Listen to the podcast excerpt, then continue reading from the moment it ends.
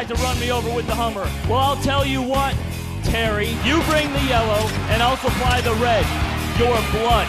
I want out of this marriage. I'll sign these papers as soon as I shove them down your throat. Watch out from behind! No! David Arquette is in the ring! If I pin you, DDP gets a shot at Jeff Jarrett for the title! You want it! You got it! Sting! Like the spider said to the fly. My God! Come. He looks like a pinata from hell! It's all on the line right now. Bischoff and Arquette. No! No! No! He worked out Bischoff! One, two, three! No! Jeff Jarrett will defend the world title against Diamond Dallas Page in a steel cage. Diamond Cutter, he never saw it coming. Also ripped the door off the cage. Referee down to count one, two, Kanyon's in. He's trying to stop the count. Three. He got the three count. He got the three count. He got the three. We're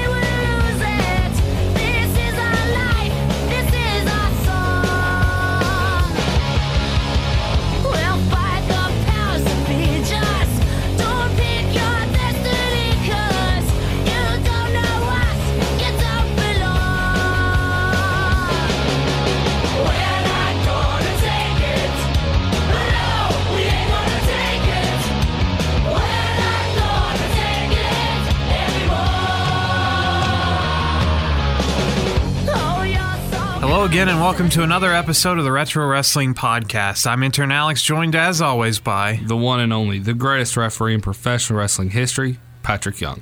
And Patrick. Here we are in June. We took last week off because I had to go to a wedding that was out of state. So, Way out of state. You had to go visit them Yankees up there. oh yes, all the Yankees in Washington D.C. Yes, which isn't really super far away, but it is. Uh, when you're involved in a wedding of this magnitude, you you can't focus on anything else. You can't catch your breath because I made a terrible mistake and in agreeing to be a part of this wedding for my friend. I thought it was going to be nice easy thing. I thought, oh, this I didn't think about the cost either that was associated. Even if I we flew, which is I just did that cuz I didn't want to drive, but even if I had driven between the tux rental, the place we stayed, meals, just the expense of travel, it was still going to cost me a lot of money to do this trip. So I didn't realize that I was making an investment in their future. And what's kind of sad is I don't think the marriage is going to work out. So Oh, they're going to listen to this and hear you say that. fortunately, this friend not into pro wrestling podcasts, so I don't have to worry about it. But All right.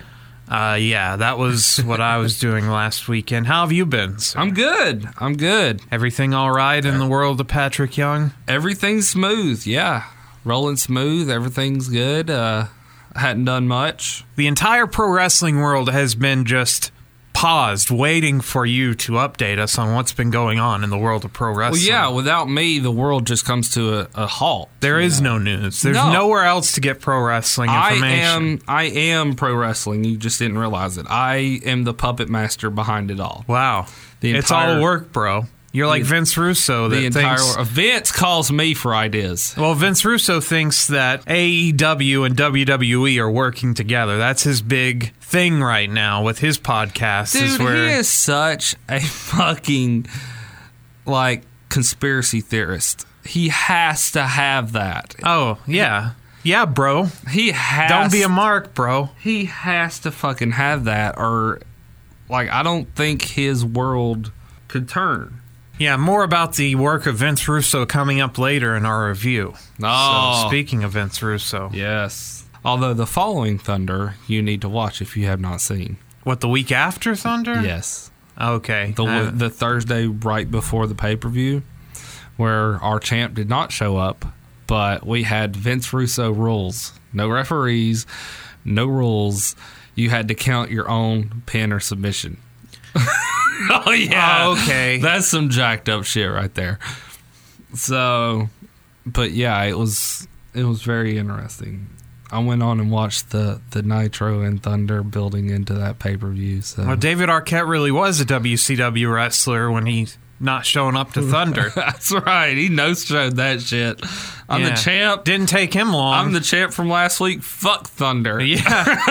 that was back in the year 2000. So what's going on in June of 2019? John Moxley sat down and did a podcast interview with Y2J. Yeah, we didn't book him. Why didn't you get me that booking? I will try harder next time for you, sir. Yeah, he sat down with Chris Jericho. It was an in person interview in John Moxley's house, I think, in Las Vegas. So right before Double or Nothing. So this is before his actual debut took place, is when it was recorded. So, like, I think it came out after. it came out after, yeah, but it was taped prior to his unveiling, I believe. And, like, at parts of it, like, I think you hear Jericho say, like, oh, hey, Renee, how's it going? So, like, yeah. they're clearly in his house. so- Right. But before you get to that, let me talk about Omaha Steaks. Oh, see- Omaha Steaks. Yeah. see, that's that. I was just doing a Chris Jericho, how he slides into those advertisements. Yes. I mean, that's been going on for a long time. But Omaha Steaks, the best steaks you'll ever buy. yeah, but then it's strange how he'll move from he'll segue into ads for everything. It's toothpaste, cat litter, whatever it is. He's like, "Oh, that's great, John. That's great." But let me tell you about cat litter. You know, I've got cats, and so it's very strange how he wedges these advertisements. Well, you know what part. our advertisement is, and our advertisement's a lot better. What's that? Always watch Power Slam TV. Code, The promo code promo Retro code, Wrestling. Retro Wrestling. But see, I put that at the end of the thing. Now I don't have to do that because you already mentioned it. Well, I I, should be like Chris Jericho. we can do double though. it doesn't really get us anything either way. So, Well, I mean, we can still we can do double. It works. So so yeah, John Moxley's first post WWE interview was given to Chris Jericho. Yes, and uh, I have just some snippets of what he said here. He pays Brock millions to ruin the company.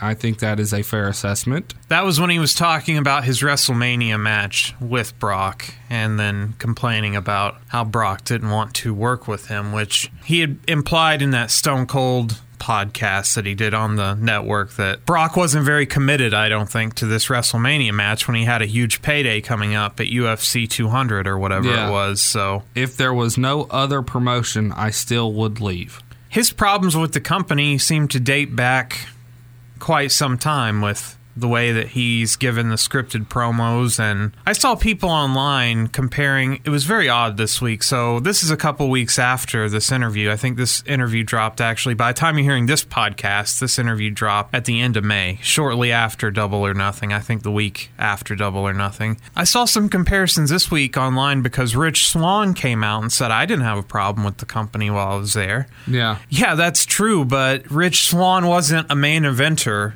given all this shit to do. Yeah. Rich Swann was uh, a 205 live lower tier guy even when he's on Raw when they had cruiserweights on Raw. And so he's not given all the shit that Dean Ambrose is. So like the more money you make and the higher up you are in the card, it just comes with all these extra things, all these other layers of bullshit. Where Yeah. if you're on 205 live and you're not really focused on, they're not going to give you You just go Layers. there, perform, and fuck it, you know? Yeah, you can go out and have fun matches because you're on a network show and you're not gonna have you're not gonna have a promo to read. You can tell by Dean Ambrose, John Moxley's WWE wrestling matches, like I said prior to him announcing that he was leaving, that I was kind of done with him Yeah. as far as being a wrestler because I just he was having really shitty matches, but He just flat out didn't care. I think that's what. yeah, he had just given up. And so I do believe that he's made enough money probably to where he doesn't have to go out and work anymore. He could have just quit. He went on to say creative sucks, Vince is the problem. He's always having to argue for lines he doesn't want to say, and always the writers say, oh, well, got to go talk to Vince. You got to go and you got to line up outside of Vince's office with everyone else who doesn't like their lines and then make your case. And then hopefully you don't have to say whatever line you say or whatever. Yeah. I forget what his examples were exactly, but they were pretty stupid. Oh, the pooper scooper line. Vince wanted him to say something about a pooper scooper when he was doing the whole the audience smells bad gimmick and his Bane gas mask stuff. And he got Vince to finally drop that line. So he did succeed every once in a while, but it was stuff that he wouldn't say. You know, it was stuff that I don't think human beings would say Yeah. to each other. So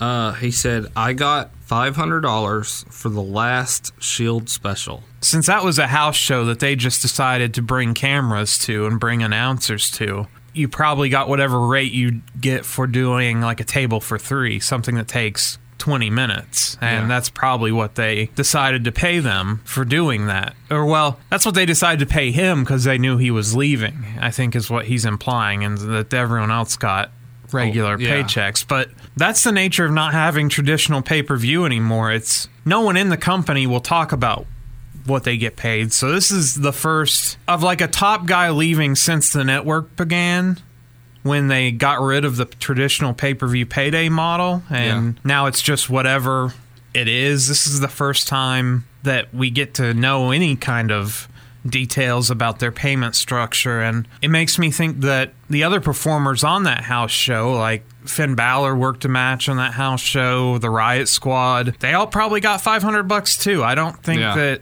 that John Moxley was alone in receiving that. No, I, I think it was across the board, but still, that's for a billion dollar company. Whoo, damn. He said going every Monday made him physically sick. Yeah, well, as someone that sometimes views that show on Mondays, it makes me kind of sick sometimes. But I understand going to a job that you don't like every single day and You don't have that problem.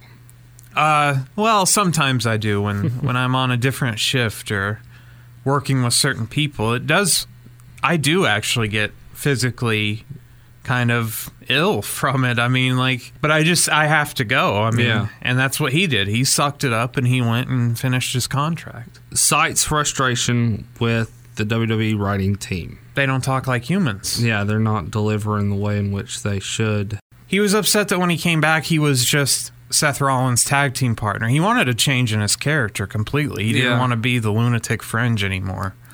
What went on to say right here, um, had major issue with using Roman's illness as heat so bad that he even confronted Vince about it. Yeah, and uh, there was apparently one line he was supposed to say that was so bad that he just couldn't say it. And there was speculation that it was something about, I'm going to kill you, Seth, and God's going to kill Roman or something like that. It was pretty bad. That was all very distasteful when they were doing that stuff because this is a company that puts pink ropes out every October for breast cancer awareness. Yeah. That does the Warrior Award and that goes to the sick children's hospitals and Cancer institutes, that kind of stuff. They're- yeah, Connor's Cure, the whole Yeah. thing, and you're using that, you're weaving that into a storyline. I mean, it was the same thing I thought of a few years ago when they had Paige bring up that Reid Flair overdosed in her feud with Charlotte. It's Yeah. just like they've done stuff like that going back after Eddie Guerrero died, and they had Batista say,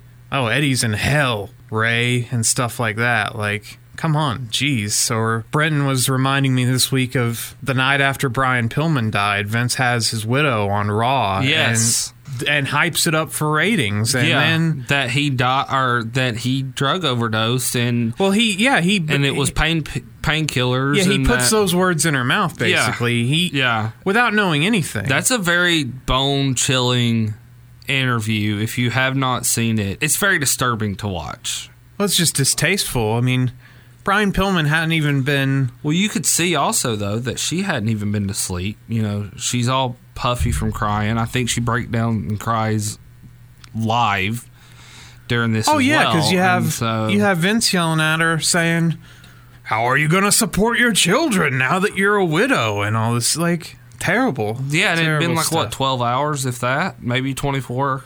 So it, it's something they've done throughout their history. So it's uh, not that surprising. Last but certainly not least, he didn't even look at the new contract that WWE offered him. So apparently they handed it to him and he handed it right back and said no, or he didn't care. I have a hard time believing he didn't look at the number, even if he knew he wasn't going to sign it. So when they made their last effort to keep him, they probably said to him what they offered him. So it's possible he just took the envelope and threw it out because he he had made his mind up that he was leaving. So it didn't really matter. It was also very weird that they put that press release out saying that he was leaving because they had never done that before.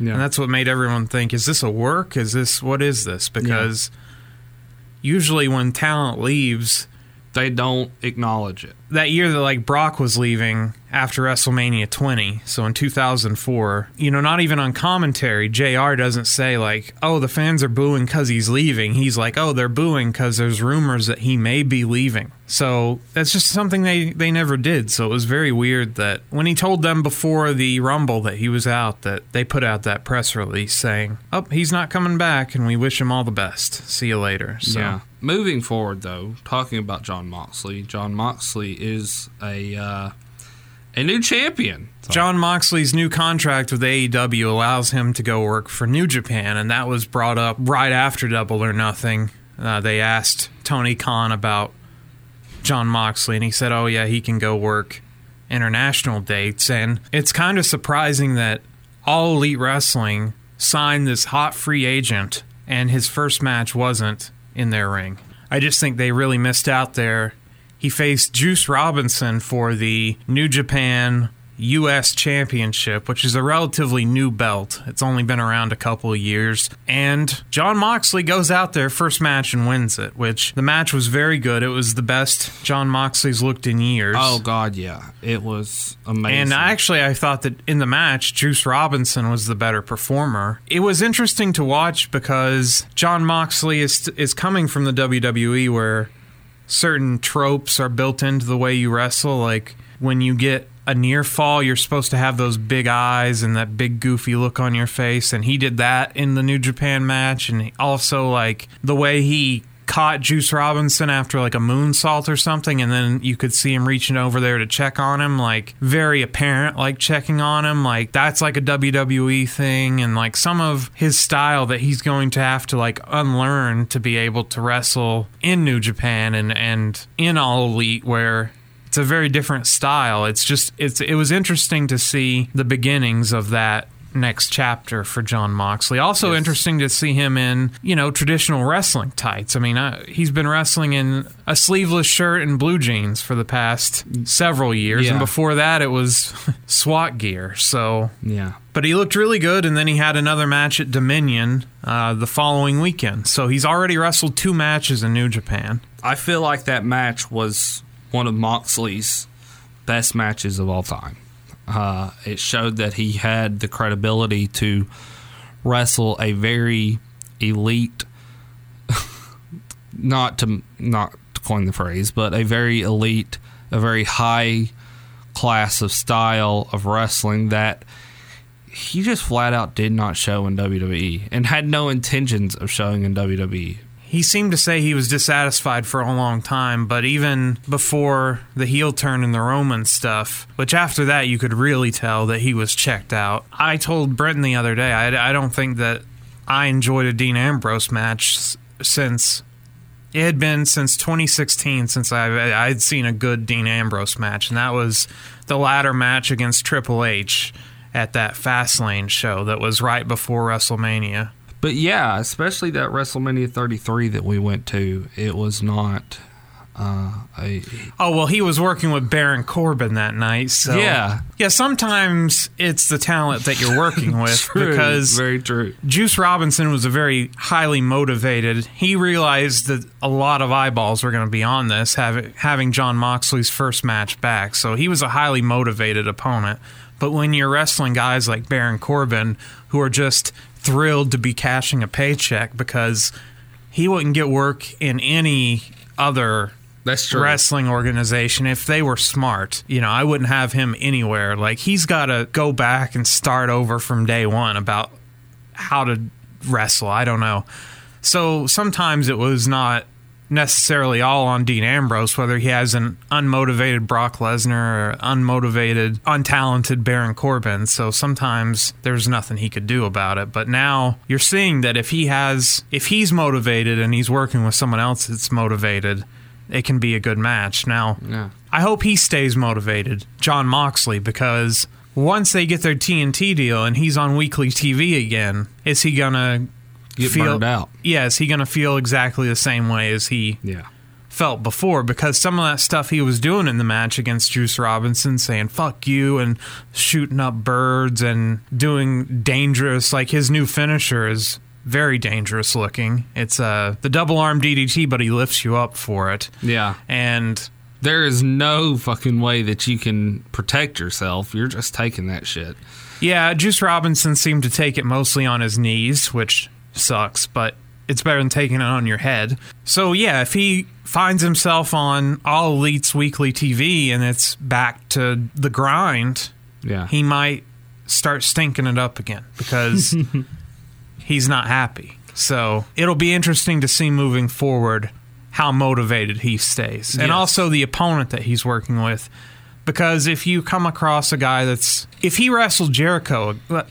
It's funny to me that these two guys were on this podcast when they had a match that I was really disappointed with in WWE, which centered around Mitch the Potted Plant, and they had that that weird Dean Ambrose Asylum match where they had the weapons on the ceiling, and Jericho ended up taking tacks to the back and Yeah, like wrestled in blue jeans. like a cage match. But here you have two guys sitting there, and Dean shitting on all, all, all that. I hate all that stuff. And he briefly mentions, "Oh, we tried to do something different." I was like, "Well, that match was really awful." And so, well, it was Ravens. It was Ravens rules all over again. Weapons in a steel cage, and here you go. it didn't seem like Chris Jericho was very motivated. If he wrestles Chris Jericho again, which at Double or Nothing, I mean, he did DDT Jericho first, Right. so that match is down the road. Can they deliver a Yeah. lot better than last time? Jericho's Oh, match man. against Omega wasn't exactly the best at Double or Nothing. That's sad, sad, sad, but true. for the most part, John Moxley is going to be working with younger guys that are wanting to make a mark. So he's going to have opponents that are willing to go the extra mile to put on a good show. So Yeah. I think that's something he has going for him. But we'll see.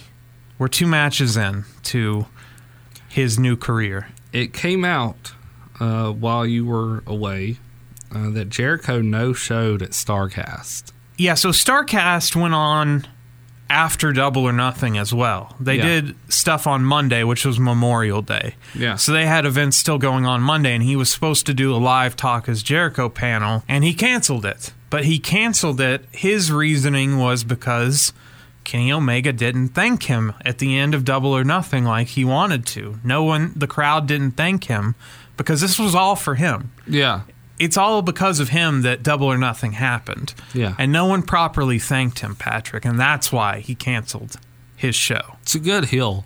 It's a good heel move.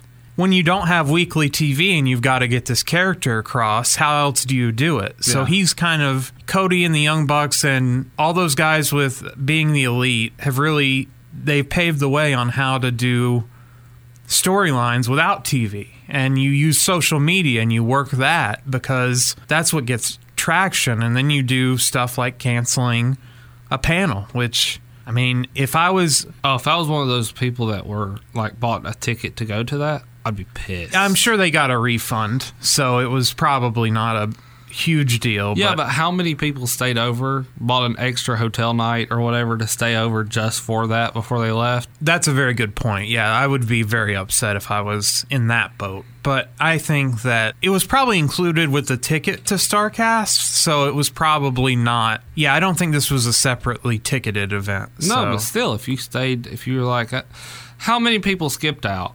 And then how many people are like, okay, no, I want to stay one more day. I'm not going to fly back to go to work Monday morning. I'm going to stay one more day because I want to see Jericho and see this. well, there was other stuff there. I So, yeah, if you had stayed specifically for that, that's that really sucks. yeah. But what can you do? Card subject to change. Card subject to change. That's right. Somebody else, they didn't, they didn't necessarily no show, but they uh, they showed up in jail. Uh, Terri Runnels decides that it is okay, apparently, to carry a 9 millimeter Glock into an airport while trying to board a plane. I'm pretty sure TSA would not be okay with this. And pretty well known that she you can't do this and she just decided nah i'm a celebrity i can get away with it i'm assuming or she forgot about it i don't know how the fuck you forget about it but whatever anyway uh, it was loaded with hollow points and that is not a normal round that is some some shit we're there to to fuck you up kind of kind of bullet if you don't know much about them so yeah, no. Uh, Alex has the article up in front of him. Read us this article, please, sir, or highlight it. This is from TMZ Sports. This happened on May 29th. So Terri Runnels was going to the airport in Tampa. She's 52 years old, by the way.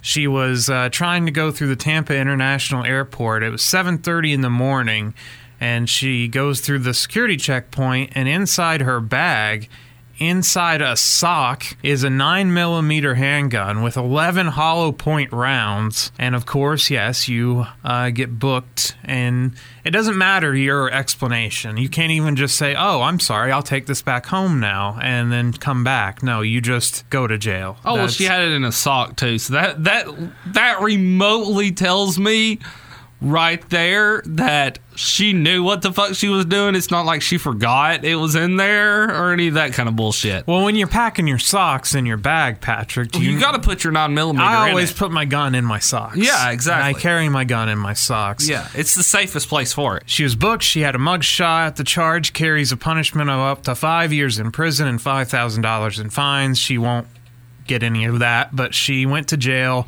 posted bond at two grand. She claims she was carrying the loaded gun because she had just been called to her mother's house to deal with an armadillo that was digging up the yard. And naturally, when an armadillo is digging up your yard, Patrick, you get 11 hollow point bullets and go out there.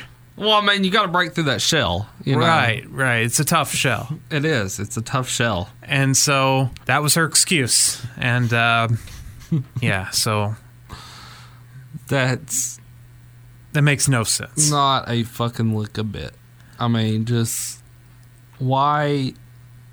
Why would you think this is okay? And then to give that kind of a fucking reason. I'm pretty sure I would have said, you know what? I forgot it was in there. But see, it's a crazy enough reason where you're like, oh, it must be true because true. where did you come up with this? That's true. I guess when she was sitting in the jail cell, that's what she thought too. Because I'm sorry, I don't buy that. yeah, I don't fucking buy that one bit. But it's it's quite the excuse. Oh, it's because an armadillo was digging up the yard. I'm sure that the I'm sure what happened was she had this backpack and had the gun in it from just traveling around town or whatever and just forgot to take it out. forgot, right? But why But- not just say that? Why store it in a sock too? Well, yeah, I'm not going to go into gun safety lecturing, but yeah, I wouldn't just throw that in a sock.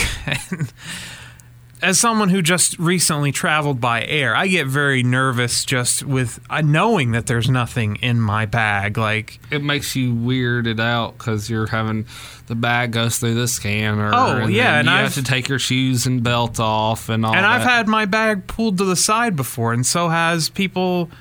People I've traveled with have had their bags pulled to the side, and they go through it and stuff, and that makes you nervous. Even though I know there's nothing bad in there. Like one time, the lady, even though it says on everything, oh, you can keep game systems or whatever in your backpack. So I had like a PSP, and so it was in there and my glasses case was on top of it and i guess when they looked at that through the x-ray scanner they they couldn't tell what it was so she dug all the way through there just to find my psp and my glasses case. That's all she did. And then one time someone i was traveling with their bag got pulled to the side because they had put uh, they gotten some sand from the beach. They wanted to collect it and they put it in a bag. And so when that goes through the scanner oh that's a big bag full of anthrax or ricin or something. So they had their bags sorted through. Yeah, or cocaine or whatever, you know, whatever gets you through your flight. But it makes me nervous because I worked with somebody one time that had a knife in their bag, which I can almost. I can see that more than, you know, like a it was. I think it was just like a pocket knife or something. Yeah. It wasn't like some switchblade or a machete. it, it was just a pocket knife or whatever, and that got them into big trouble. And so it just really makes got yeah, him into serious.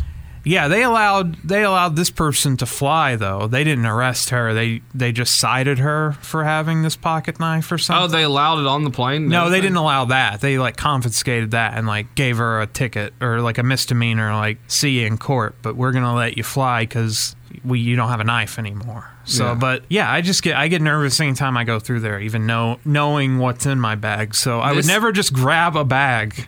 This is why I don't fly. Yeah, it's uh I drive and I don't give a damn if it takes me three days to get there. I'm driving and I will drive because then, and it's not necessarily because of the fact like I'm going to carry something suspicious. No, it's because of the fact I don't want to go through the fucking hassle. Because what's to say that they're not like, what's in your fucking bag and pull me to the side? Because I'm a very, I'm not confrontational, but I don't take shit either. So I'm the type of person you pull me to the side, I'm gonna be like, okay, listen here, motherfucker. You know, like I'm going to be very aggravated, and when you get aggravated, you you know, you're just like, I'm pissed, but you just keep it to yourself. I get aggravated. I'm like, listen here, asshole. I'm not doing this shit. Why the fuck are you singling me out? Like, I get that way. It's just the type of person I am. And this is why I the just moral of the story is know what's in your bag before you uh, go through security, and even then, you still might get pulled to the side. So. Well, yeah, and don't don't hide a nine millimeter with hollow points in a sock.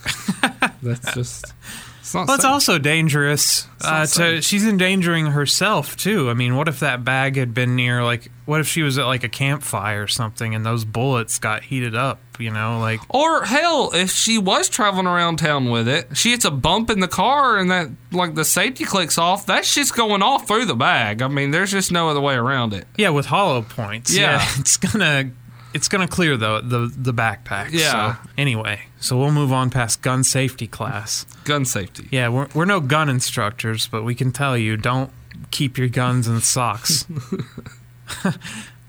Especially white Hanes. They're just they're they're not thick enough. They can't, you know. I was thinking of those real thick, like diabetic socks. You know that can, Diabetic socks. yeah, those big ass socks. What about hospital socks that have like the rubber grip? Oh, that's a good one. Yeah, it gives you extra grip. You can shoot it through the sock. Oh, I'm. He pulled a sock on me. Oh, it's not a sock. not a sock. Mick Foley's new gimmick. yeah, wow, he's gotten real extreme. He's hardcore. He's hardcore. Uh, moving forward in women's wrestling, um, Mickie James has an ACL injury. She will be out for quite a while. So this wild card rule has already gotten out of control. Oh my God! So is. anyway, a Raw superstar, Alexa Bliss, is now the number one contender for the SmackDown title. Despite moving all these people around and putting, trying to even the brands up, and say, "Oh, you've got this this many women's talent and this many over here, and now you guys are equal." Apparently not, because now we have to bring someone from the other show. There's no one on your show worthy of that belt, so we're going to bring someone from Raw over. So it sucks for the people that want equal time and equal exposure. However, it's a drive for people. It's like, well, she's getting to go or he's getting to go to both shows because they're fan favorites or they're that specific class. Well, work harder and you get to I work one to- extra day yeah, a week. work harder and you get the exposure that you're not getting right now. So Yeah, but how do you, like Dean Ambrose mentioned in that interview, it's like, how do you even push ahead? How do you even get more if you don't get when some sort ha- of when a, writers are giving you shit, you know? And Well, yeah, like Tyler Breeze. I mean, Tyler Breeze, good worker, solid worker, not main event status. But when the fuck was the last time you saw him on TV? well, he's in And, NXT. well, I'm just saying, and it went for like what two years to the point that now he's been he's back to NXT, and I'm sure that's not by choice. That's just because listen, he's a solid worker, but we don't have any TV time for him, so and now it's even harder. So, Yeah. because you've got people that are always going back and forth. I mean, this rule was basically made for Roman Reigns to just be on both shows. yeah. and people like on that level. So like Alexa Bliss, Charlotte, Miz. yeah, Miz. Uh, those those are the people that are going. People that already had a lot of TV time now get more. Yeah. And so actually, this injury isn't such a bad thing for her because she wasn't being used when she was healthy that Well, much. and when she comes back, it might, you know, the big return. It might get her some TV time. They love they that shit. Well, they don't seem to know how to do big returns anymore, That's which true. was another one of Dean Ambrose's complaints that you know he had never he had never missed that much time before, so this was going to be his big return, and they even took that away from him because they had Seth Rollins say. Oh, if you're going to have a Scottish psychopath, I'm going to have a lunatic. And so he didn't even get the surprise of coming out himself. He was basically introduced. So it Yeah. took some of the air out of it. So they don't know how to do big re- injury returning. Like Roman Reigns should be getting cheered out of the building everywhere he goes. He should be getting a hero's welcome, and he's almost back to where he was before he came back from beating cancer. They couldn't even turn that into something to yeah. give him more material to work with. He's just back at same old, same old. There's nothing there. He's back to losing to Shane McMahon at Saudi Arabia pay per views. So losing to the best in the world, I guess. Uh, one more for the women. Uh, Glow season three is set to make its return here rather soon. Um, I have to finish season two. I have not gotten fully through it yet. So I'm glad it's coming back because it's one of the few Netflix originals that I have seen all of it and I enjoy it. And Netflix is getting ready to lose a lot of content to all the other people that are starting streaming services like Disney is starting one, Time Warner's starting one. So all their content that isn't theirs is going to slowly start dropping off. Like old reruns of Friends are going to be gone from Netflix in a year or two. So if Yeah. you only use Netflix to watch those shows, you're going to be disappointed. But if they keep producing quality original content like Glow, they'll stick around. And so it's I'm glad that they're bringing it back. It's very important that they continue to produce content that gets viewership and and gets critically acclaimed. So I really enjoyed the second season of Glow and look forward to season 3. yeah, I've got to finish up uh, season two before it comes out. Set to make returns. TJP making his long-awaited return to Impact Wrestling. Yeah, I think by the time this comes out, it might have already aired. I definitely saw a clip of him returning, and he got a very decent reaction. He came back as he's going to be just TJP, so he's keeping his branding from the WWE, which, I mean, those are his initials, so it's not like they can trademark that. But yeah, I mean, one of the many cruiserweights that it's been very disappointing since they brought the cruiserweight division back. If you go back to the original Cruiserweight Classic tournament, three of the four final participants in that tournament are no longer with the company. I mean, two of them didn't sign to begin with. Zack Sabre Jr. and Kota Ibushi never signed, so they never started. But then TJP is gone, and he's the one that won it. He's their first champion, and Yeah. he's gone. Rich Swann, who was the champion, gone. Oh yeah, if you go back through the title lineage of the cruiserweights, I'd say almost half of them are gone because Yeah. you have Enzo gone, Rich Swann gone for both of them not because they wanted to leave, but they were dismissed. Neville left, TJP left, and then even people that weren't champions, uh, Hideo Itami showed back up in Japan. He showed up at New Japan over the weekend. So even the people that got called up to the main roster, like Cedric Alexander and Buddy Murphy, they haven't been on TV Yeah. since they've been called up. So it's even worse than it was for them because now they're not even on. If they are there, they're chasing after the 24 7. Cedric's chasing after that 24 7 belt. Well, I I love the fact that I wasn't even going to mention it, but I sat down and watched like the chronicles of Ali. Okay, Mustafa Ali, and so th- he's walking through that. Like, I mean, he's walking through that, and he's it's ending with him right there, right before Money in the Bank, and he truly believes he's like, this is it. This is what all my hard work is for. So I am 1000% buying into the fact that no one in that ring knew Brock was coming out. I mean, they built this up to where here he is. He's going to win tonight. and we just we have filmed this entire long, and then they ripped that away when they you know here it is they took a year of filming this dude and and turning it into something great so they don't give a shit about the cruiserweights they don't give a shit about you know and for for someone like Mustafa Ali who I did not enjoy his style at first I thought I had the Daniel Bryan syndrome. I thought he's too small. He just he doesn't deliver. Yeah, he's a good high flyer, but I don't see him in a main event role. He has proved me wrong. Oh yeah, he was going to be in Kofi Kingston's position. I mean, he wasn't going to get the shot at WrestleMania, but he was going to be in that elimination chamber match in the Kofi Kingston role, Yeah. where he comes up just short. And Kevin Owens was going to be in the WrestleMania match still, but that injury happened at the worst time for him as far as being featured in the upper tier of the SmackDown stars, and he's kind of moved back down. I don't even think he was on TV this past week, so he was at the Saudi Arabia show, but he wasn't on SmackDown. So. But I mean, that just goes to show me, like with TJP and even you know Mustafa Ali, who works for the company still, they don't really give a shit about cruiserweights at all.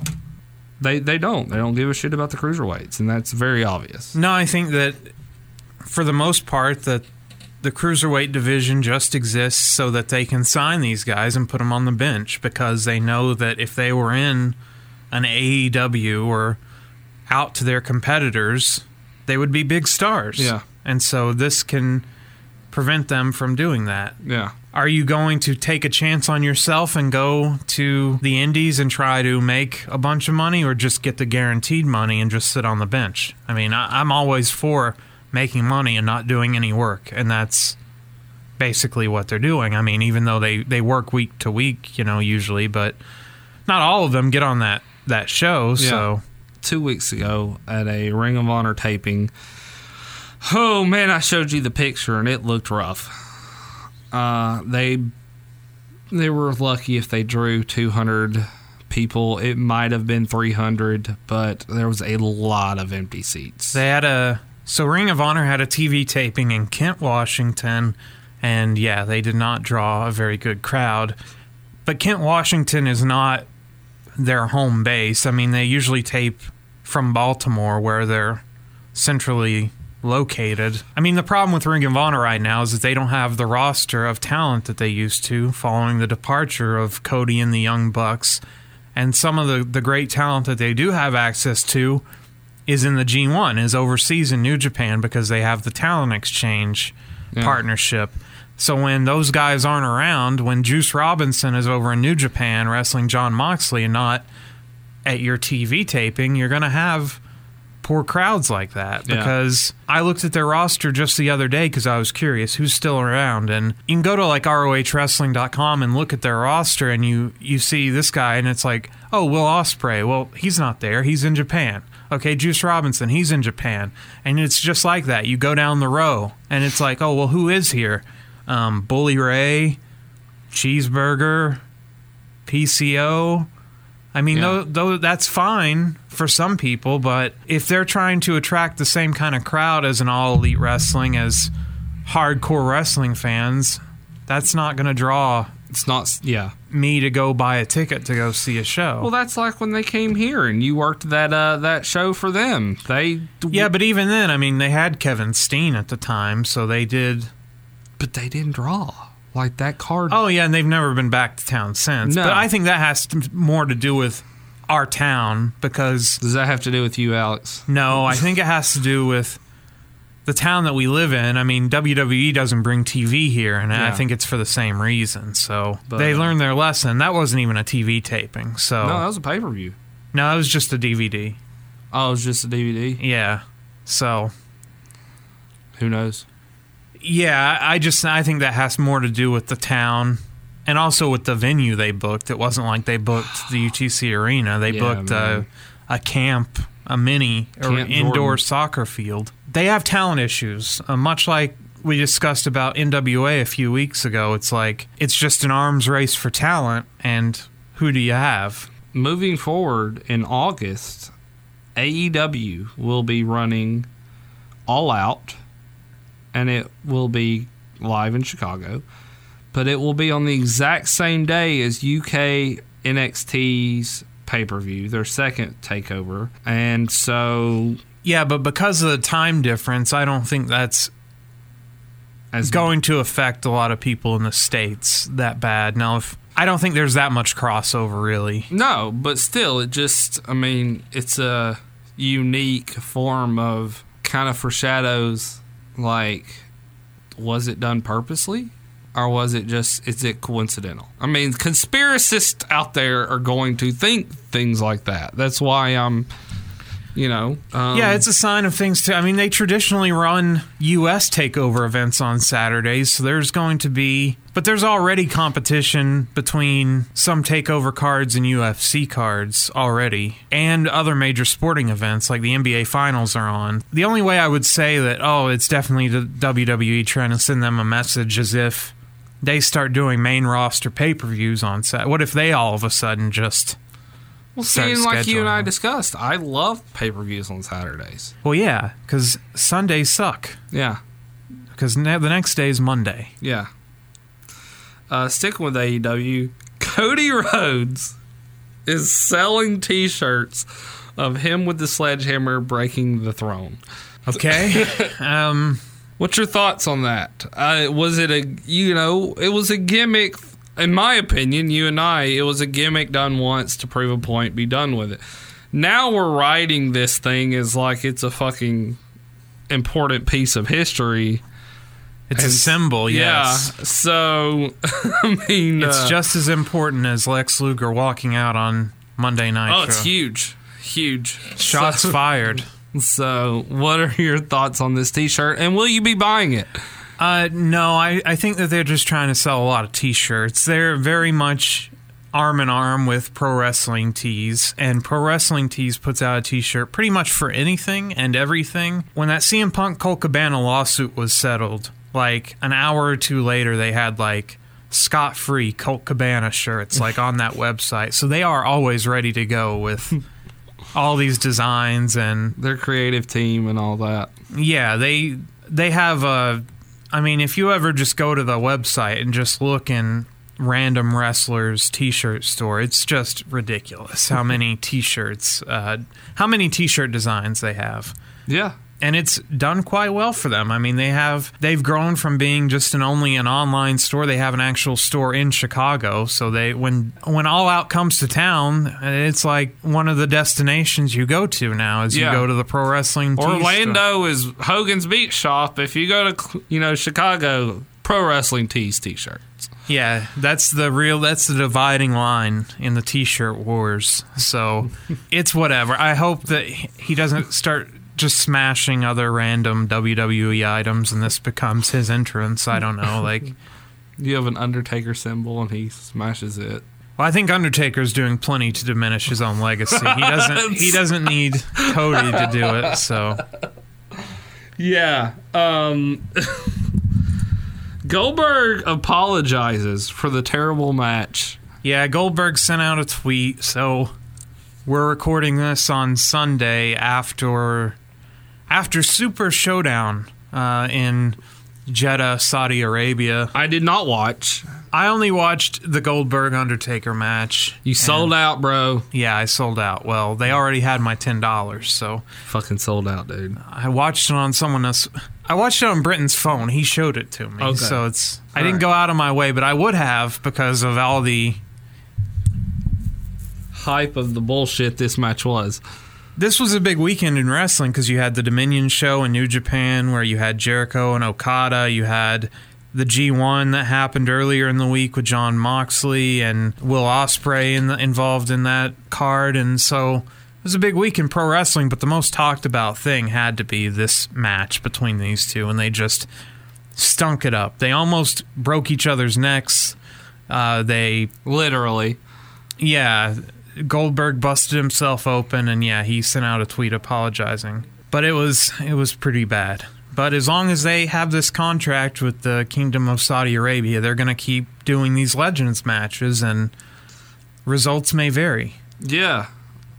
What do you think about? Have you seen the video of Ric Flair, the promo where he's he's getting kind of pissy with uh, Shawn. Yeah, I didn't see the second part. He's taken the second part of the video off because the second part of the video he like makes allegations against his management and his lawyers and stuff and so I don't know. yeah, I didn't see that part of the video. That wasn't in my notes, but Oh, Okay, yeah, it was like a two part. He's standing in front of his TV, in front of a still shot of him in the TV, so it's really weird. It's like Ric Flair is looking over Ric Flair's shoulder. It's a very strange video. It's just Ric Flair, it's his proclamation that he's back, he's gonna do whatever he wants.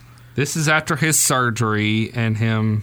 Yes, uh, but this is like this is like a declaration of availability because it's like he mentions how much his hospital bills cost and that he's, you know, ready to go out and make appearances and make money, I guess. But in in this rambling ranting video, he like throws out that Shawn Michaels says that oh, he mentions in the 30 for 30 documentary which we've already covered there's a line from Shawn saying that oh Ric Flair never met Richard Fliehr. Yeah. And Ric jumps on that in this promo and says, you know, who are you to talk, you know, Shawn? Which he's got sort of a point there because I mean Sean Shawn Michaels through the mid '90s was not Shawn Hickenbottom. Yeah, Shawn Michaels and Shawn Hickenbottom were were not the same. It was a I mean, they were the same to a degree that there was no Shawn Hickenbottom. There was strictly Shawn Michaels 24 7. Yeah, And uh, I think that's the allegations in which he was making towards Ric. I don't think he was really attacking Shawn. He was just saying like that's kind of hypocritical for him to say that. But it's funny that he's bringing this up now. That 30 for 30 came out 2 years ago. Yeah, that's what. This has been on his mind a long time. Well, and, and I guess he was in his hospital bed bored and he watched it. It was a strange video, but it was some, a very, yeah. it was but someone very- sat there and taped it for him. His So- wife. Okay, so is, it, is her Wendy. name Wendy? Yeah, Yeah. So Wendy sat there and watched this yeah. and was totally fine with the. That's just Well, it's weird. fucking Ric Flair. Are you going to tell him no? Think well, of- when uh, you put it like that, I mean, who's got the balls to stand up and be like, no, Ric, you're not doing you're. This isn't such a good idea. Yeah. But apparently later on, somebody had the. Okay, maybe we should take some of this down, and so they took. the Pretty second sure that part. was more of a Triple H kind of sending him a. somebody or Yeah. somebody uh, his lawyer whoever his management has probably sent him a cease and desist and i don't know it was very strange It was very but- strange. It was very unique and weird, and it just it has me skeptical about the uh, the future for someone who loves Ric Flair like I do. It has me skeptical about the future of the Nature Boy. Two weeks ago, uh, I made our pick for this show, and it is the greatest WCW Thunder of all fucking time. well the bar is really low there because you said wcw thunder which i'll say it right now wcw thunder for the most part sucks Whatever.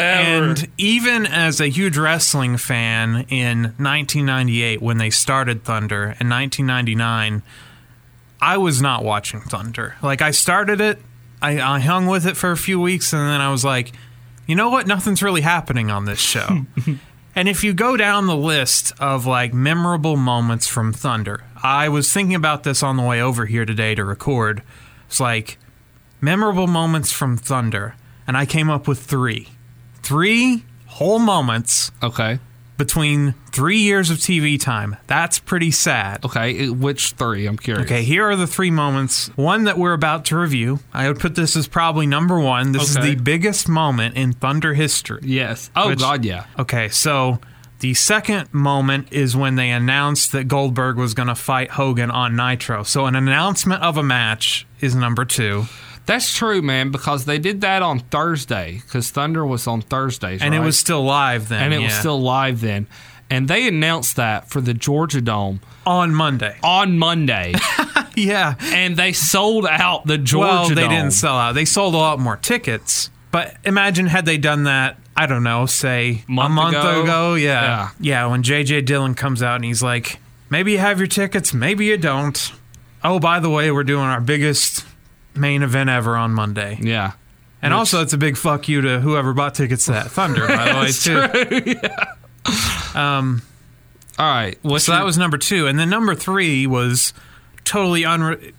It wasn't supposed to happen. It was totally an accident. But when Buff Bagwell broke his neck on Thunder, wow. and they had to bring the show to a complete halt, and it was live TV. it was really scary. Yeah. Yeah, because he wasn't moving, and Tony and Bobby, and I forget who the third Mike Tenay just had to sit there and fill because they didn't know yeah. what to do. And that was a very memorable moment watching because I think I was still watching then, uh, because it was just you never see that. No, it did. It caught.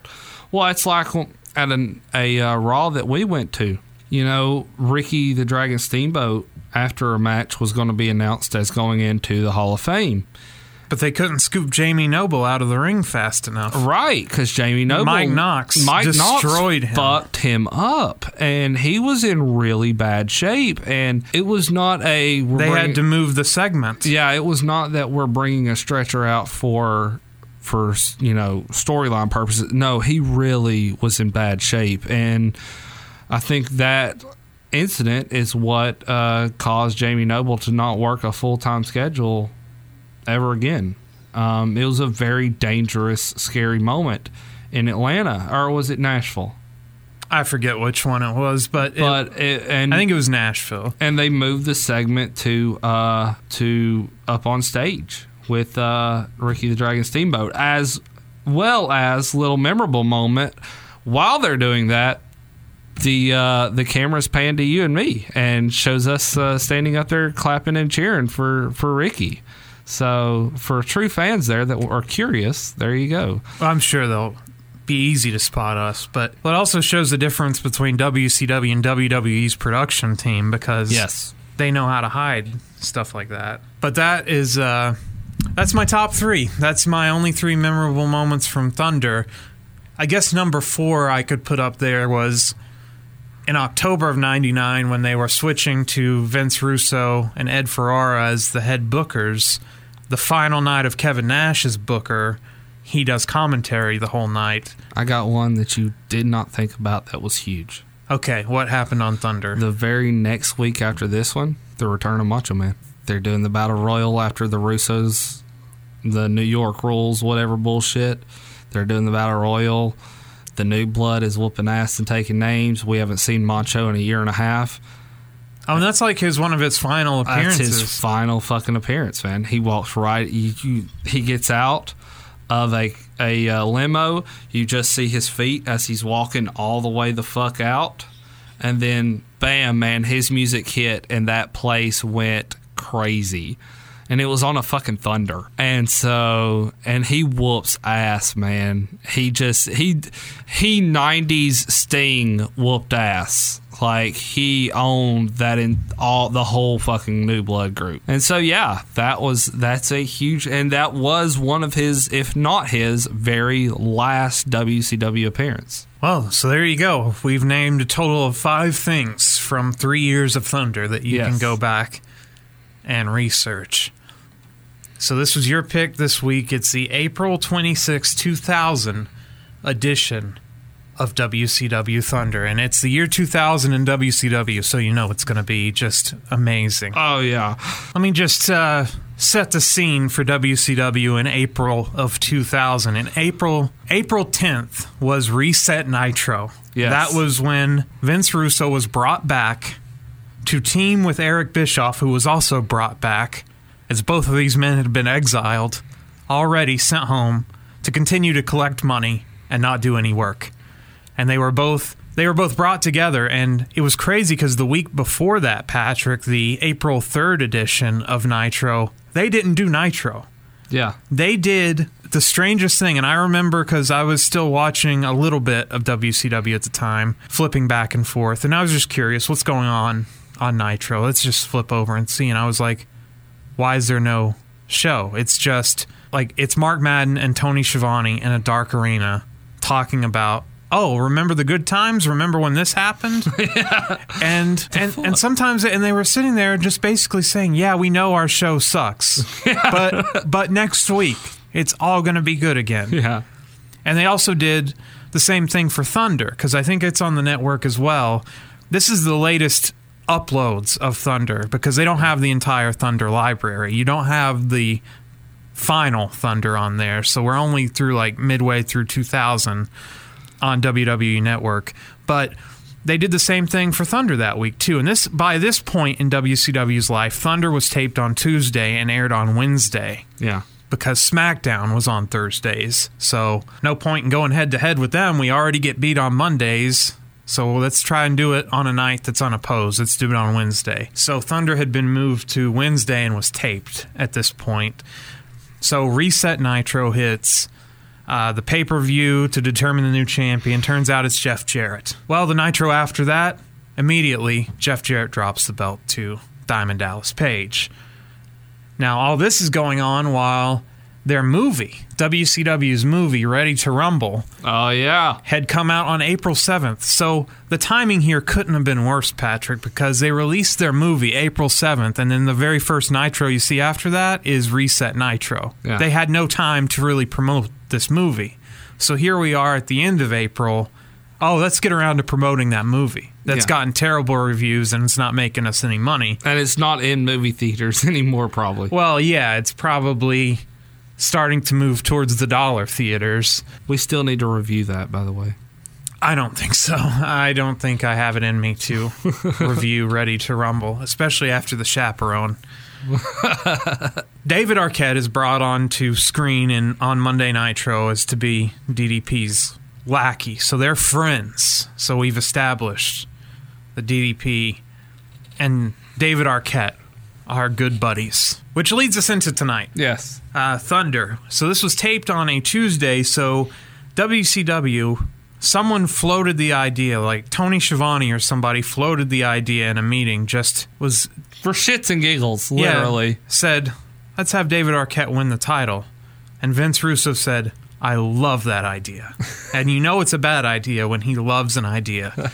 and so they decided to do it purposely knowing that we're taping it so that way word can get out and you have to see You tune how in. it, how it happens. And Yeah. so I they suckered me and I think this was a Thunder that I actually tuned in and watched because I read online that he wins the belt. And so okay, I'll watch this. And it was also a ploy to get it into USA Today. They made it in the fourth page or whatever of USA Today. Well, I mean, like I said, and this is the argument that I've made, then I believe that I actually turned your tide. You thought that this was a terrible moment. And when I made this argument, you bought into the fact that, yeah, it was right. Uh, No, I think it's still a terrible idea, but things are going so badly. for a company that was struggling so terrible, I mean, they were really. Str- it was brilliant to get eyes back on their product and to get people to get Kurt Russell to say WCW. That's ultimately what they got out of this. to get Courteney Cox and Kurt Russell to say WCW is really what they got out of all this. it, it's it was great. It was brilliant to get all eyes on your product, to get people buy, buying into it, to get people thinking, "Fuck, I got to buy this pay per view coming up in a week and a half because shit," you know. And so it, Yeah, Slamboree was not the following Sunday, but the one after that because Arquette worked Nitro and yeah, we have this Thunder. Arquette works Nitro that Monday.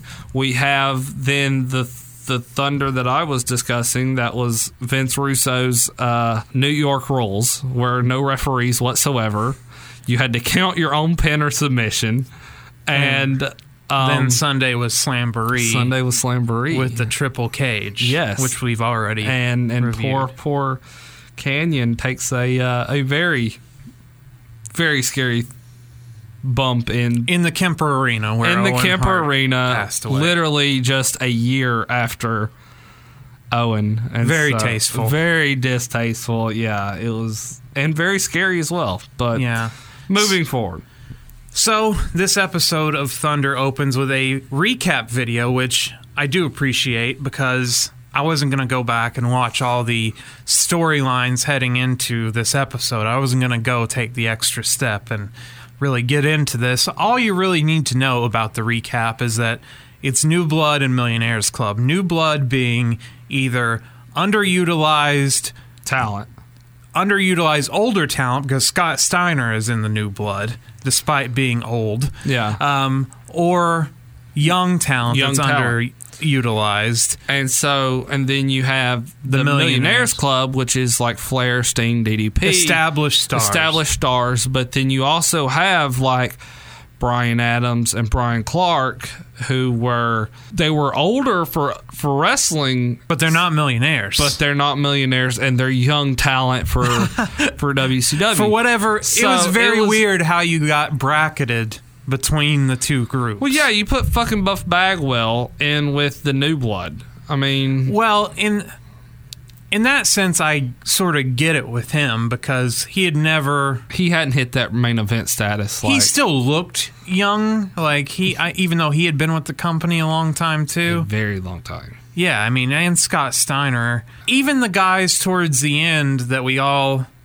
I mean, we know that Booker T is like, he came out of the company with the title belt, Yeah, but he had been in the company forever. yeah. So it's not like after Goldberg, they had no other backup plan as far as fresh or newer talent or younger talent And- to make a main eventer. And Goldberg is not there because he Yes. was a dumbass. He smashed his hand by limo. by breaking a limousine window with his bare hand and after they offered him to use the thing to put between your fingers that just breaks the glass instantly. well they were And he going opted not to. And a baseball bat and he forgot the bat and he refused to use that other as a backup just in case if he forgot the bat. And he used his bare hand and ended up like tearing tendons and all kinds of shit. Almost lost his arm. almost yeah. Almost had to literally uh have an amputation and so it was a very serious thing. And that was a major blow to the company too because huge because he had just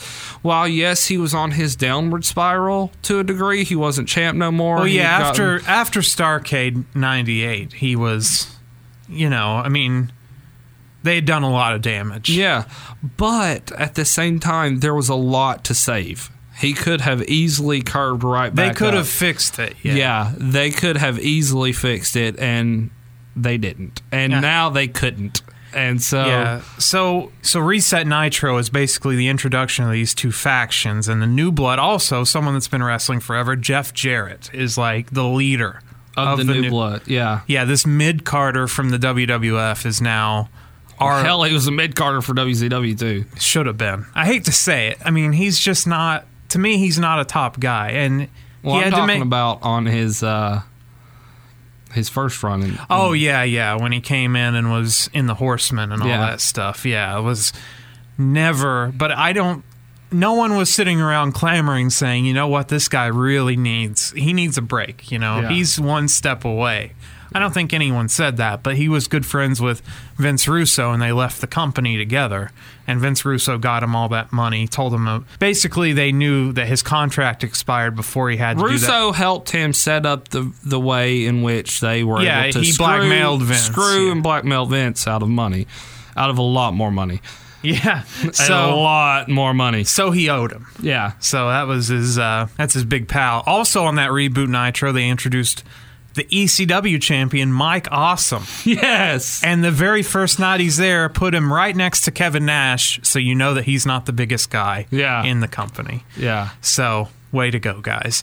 So, the New Blood, though, is positioned as heels. And the Millionaires Club, even though it includes people like Hogan and Flair that traditionally had been working heels the last Yeah. few years, or automatically the baby face. yeah, which is really weird. Uh, yeah, If After you years were- of Hollywood Hogan, if you were a millionaires club member, you were you were baby. you're a good guy. You were baby. so, this and is all then- backwards to begin with. Yeah. Because the goal is to get Well, around. My whole thing of it is, is how in the hell is Chris Candido and Tammy in the New Blood? I don't. I don't know. I mean, just Well, I mean Scott Steiner to me. I just keep going back to that. Like, and Paisley is a millionaires club. I haven't understood that one. oh no, Paisley is with uh, Prince Iaukea, so she's it's that was a new blood. Also, that's another thing. So there's only like six people in the Millionaires Club, Yeah. and there's like 55 in the new blood. So in some of these matches, and that's what they ran into right away. This idea was basically scrapped within a couple of months. Basically, after Bash the Beach is when it was totally scrapped because then Bischoff was gone Well, that's also because and then Hogan was gone. Hogan, well, Jarrett and Russo pulled the shit they pulled, but Yeah. Um, so then the new blood members are people that you think, oh, okay, this is a younger guy. Now he's wrestling another younger guy. They had to wrestle each other yeah, because there wasn't enough to go around. And then you had to take some people and cast them in a weird, not a millionaires club, not a new blood, like people like Rey Mysterio, who you know would hook was with Konnan, and the Filthy Animals are just like hanging out. yeah, the no limit soldiers, you know, they're just like, we don't know where to put you because Rey Mysterio can't be a bad guy. Yeah, So it, was, it convoluted. they should have thought it out more. They should have made the they should have made the divisions more even. That way they could always have one versus the other. And then you could and also have the new blood as the baby faces. Well, Booker T is a Millionaires Club member. Well, actually, he's worse than that, Patrick, because he was he was on his way to being GI Bro. He wasn't That's part of the millionaires. Well, but you had you had uh, Hugh Morris part of the Millionaires. No, that, that was they were the misfits in action. See, they weren't even included. Oh, I thought they. I thought Hugh Morris. Not everybody else, but I thought Hugh Morris was. no, you see, the misfits in action, Patrick, were so forgotten about. That's why they were misfits because they Lash LeRoux, they didn't get signed anywhere, so they just had to be Major Guns. they had to show up in the crowd, and then became a group. I need. I need more Major Guns in my life. Yeah, And and General Erection. yeah, Pamela Paulshock and Oh, April Hunter and oh, the other ladies from this time. yes, Oh, of course, Scott Steiner's head freak Midajah. Midajah. Yes. Who was the other one though? Uh, I don't remember the other one. I'm sorry, I don't remember. I just remember the head freak. yeah, the head freak. he treated them women like shit, man. He treated them women like shit. I would not, if I was a woman, I would not be. I wouldn't be comfortable being paired up with him because No. you never know when he's going to snap. Well, not just that, the shit he would call them. Like he's For as much as you're getting paid though in WCW to do anything, if you're just mopping floors in WCW, you you're making a hundred grand a year. Well, ask Hacksaw Jim Duggan. He can. Yeah, he, was a janitor. he found the TV title in the garbage can. See, that was another thing. People like him, where do you put him? That's it's true. like you can't put him with the Millionaires Club because you know Jim Duggan doesn't have a million dollars in the year 2000. So That's true. It's and but you can't put him with the new blood. He's from 1980s. Well, so, and everybody, you cannot hate Jim Duggan. Uh, there's just no way to or hate. people like Bam Bam Bigelow were in the new blood. yeah, So it's true. again, lots of problems with this concept. It's And- almost like the cat was in the new blood, right? The cat. yeah, the cat Ernest Miller. So we're we're kicking it off. New blood versus new blood. yeah. First match out tonight. Here's what happened in the recap video. So Kidman, Billy Kidman is Hulk Hogan's first program in this new Millionaires Club New Blood feud. Fuck. I want to know who in the hell Vince Russo kissed ass. Well, to- here's to Hogan- get this. Hogan worked himself into a shoot, brother. Here's what happened. So Hogan went on his friend, his ex-friend now, Bubba the Love Sponge show. the love sponge. and he talked about Billy Kidman couldn't sell tickets to a flea market and just like totally Buried him. yeah threw Kidman under the bus in this interview and this got some traction in the dirt sheets and everywhere else and so then the next time Hogan was on the show he had to try to pull himself out because he was getting all this shit so he says oh guys I was just dogging him because we got a program coming up together me and Billy Kidman and so he basically Now he has to have Yeah. this program with him. Yeah. yeah, so he, as he most most famously says on Twitter, "Don't work yourself into a shoot, brother." Well, he did exactly that. He actually shot himself into a work. Okay, He well, did. I'm working myself into a shoot right now. Brock Lesnar, fuck you! All right, Oh, so you're gonna get? Oh man, I would. Okay, so Kidman wants Hogan. Of course, Hogan doesn't work Thunder, so Kidman probably not going to run into Hogan on Thunder. Kimberly Page, she wants a divorce from DDP. Okay, and this was a this was a work shoot as well because they were legit. They would get divorced They a few years later. getting divorced. The proceedings had started and would be finalized like a year and a half to two years later. I think it was like 04 by the time they actually got divorced, but this is there are some rumors about maybe Bischoff and his wife. Then they did some swapping with DDP and his wife at the time. So Really? just some rumors. Just and I mean Bischoff seemed very interested in Kimberly and what Kimberly was up to. Well, I'm going to have to easily go and ask Mister uh, Dallas Page about this. I don't think DDP. I mean, they're still friends. They make appearances at conventions together, him and Kimberly. So really. Yeah, didn't you not notice when we were at WrestleCon in Orlando that the sign said like it wasn't the day we were there, but the sign where he was going to be at said like meet DDP and Kimberly tomorrow. So he still does con circuits with that. her, yeah. So it was Damn, we should have went back that. and day. remember in his Hall of Fame speech, he was very gracious towards her and didn't true. didn't say oh very true. what a bitch, you know, That's tore my life apart. Um, so he's very complimentary. So it was uh, I had a friend though that was backstage at a show here, a Nitro here in Chattanooga, and um, an older friend. And when he was trying to help out, and he walked up and uh, tried to sh- like shake her hand or introduce himself, and Kimberly blew him off. And Dallas Page was right there, literally just seconds later, as she, Kimberly's walking away. And, and Dallas is like, she's a bitch when it comes to fans. Don't worry about it. And just like gives this dude all this amounts of time. And so it, it, she did have kind of that mode of attitude to where now she has nothing else to the point I'm sure she has to do these cons now with Dallas. Well, or- she made it into uh, some movies for a little while. She was in Forty Year Old Virgin. Yeah. Um, and she was in her role here was a pretty good actress. Not Yes. not in when she had to do stuff in the ring, it wasn't so great. But when she was talking and uh, she breaks the nail.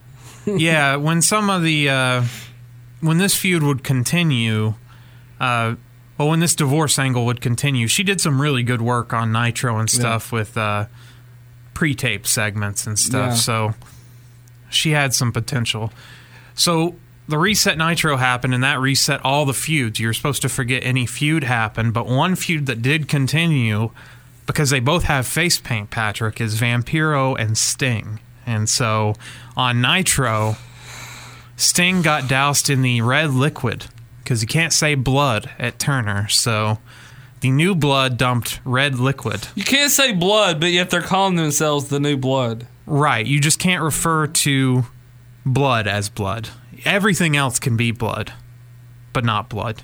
We're the new blood brother. We're blood brothers. I mean, in 2019 WWE, they're very nervous about saying it. They even, I think, one time referred to it as, oh, there's some red. When they even acknowledge it, most of the Yeah. time they don't acknowledge it. yeah.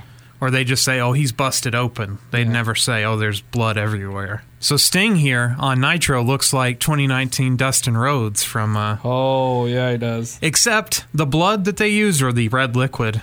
Uh, I believe it was pudding. It looked like it was like too brown to be. Pudding? It looked like pudding to me. Really? It did. It just didn't have the so right. you think it was like, nah, man, that wasn't pudding. well, that would have. Because when that shit splattered on him in the ring, the, that nitro before this, that shit was really watery and splattered him hard. Yeah, so that happened to him on Nitro. It makes me wonder if it was like watered down, like before you put it in the freezer jello. It was probably something with yeah, cornstarch and whatever. I mean, they had access to a movie studio, so and they had no fa- concept of money, so fake blood. It was. It was just, yeah. Well, it was red liquid. Jeff Jarrett lost his belt to DDP on Nitro when David Arquette helped out. Yes. David Arquette sc- helped screw Jeff out of the title. Just two days Now- before. Knowing how all this ended, Patrick, this was some convoluted plan on Jeff Jarrett's part, based on what happens at Slamboree. Oh yeah. What a weird, convoluted plan Jeff Jarrett had. Well, it's like I mean, Bischoff joining the NWO made zero sense. well, you go back to to Taker, Uh, oh, and Kane. Taker, and well, no, Taker kidnapping Stephanie Oh, right, to have Vince be because the, of the higher power. which, and, yeah, the 20th anniversary of the higher power gimmick was this week. So and Vince was the higher power. And it's like, what the fuck? You know, there were some gimmicks in wrestling around this time, couple years before and a couple years after, that make you scratch your head going, what the hell were they thinking? So, then we get the 2000s era Thunder intro plays with that terrible generic rock music. They, it was awful. We're in Syracuse, New York for Thunder. Tony, Mike Tenay, and Bobby Heenan are here as our commentary team. dude, Bobby was not in any type of happy place. He just flat out was zoned out. Uh, well, he was pretty much checked out of the company at Yeah. this point. Uh, He would not make it to the end of WCW on the commentary team. He was sent home before the end of it. So, He was replaced by uh, yeah, Scott Hudson and Mike Tenay, I think, would end up being the final Thunder commentary team. So, good buddy Scott. Scott is a good good friend of our podcast, by the way. Bischoff arrives outside the arena. He's with Jeff Jarrett, Kimberly Page, and Jeff Jarrett has brought a friend, David Arquette, and he, I guess, kidnapped him after Nitro and has dragged him all the way to Syracuse, New Yes. York, for Thunder. Out in the trunk of a car, by Just the way. in the open. And no one, the Arquette family, a very big family, by the way, no one noticed David had been kidnapped. Not Courteney or anybody, uh, but Jeff Jarrett did. Jarrett drags David Arquette to the ring in a chin lock, which he. It's a really loose kind of uh, chin oh, lock. it's very. And then he puts. Does he not put on a um, hammerlock on him that he says he'll break his arm if he does not get a world title shot tonight? yeah, he's got to get what he wants. Yeah. And uh, Arquette would have trouble deciding what to sell all throughout the night on his way to his match. Jarrett grabs the mic and he wants DDP and his title belt back. Page comes out with Champagne Chris Kanyon, who was another guy who you couldn't. Yeah, he's not in the Millionaires Club, but he's a good guy. He so was he in the be- Millionaires Club. He was like an honorary millionaire. Yeah, because of DDP. Yeah. Yeah. So Champagne Chris Kanyon is just out to have DDP's back. Jarrett declares this is the revenge of the new blood right here tonight. He wants a tag match with the title on the line. That's very strange. Whoever gets the pinfall. Why would you book yourself into that match, even as a heel? I think he was wanting Bischoff's help. And Oh, he just thought David Arquette would be of What- would actually hinder. We could, we can just hinder, pin yeah. David Arquette very quickly. Right, and also the fact that he wanted his fucking hands on David Arquette. Legally. He's already got him. Yeah, but legit legally in a match to the point that he owed him for screwing him out of the title on Monday, just two days before. It's So, just very strange. It was me. very strange. It was, but the- because now you're giving three other people the opportunity to keep this belt. well, it's not like Bischoff's going to, you know.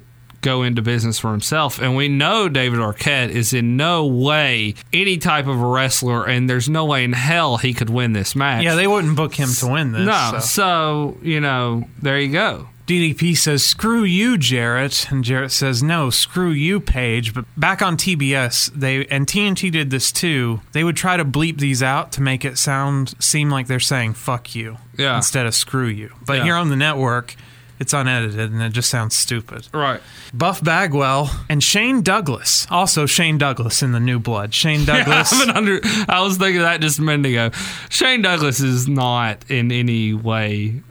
Him and Candido, or Bigelow for that matter, do not need to be in the New Bloods. They appear behind Kanyon and DDP's back, but then Luger and Ric Flair, other millionaires, come out and attack them. So they they got the back of DDP and Champagne Chris Kanyon. That's right.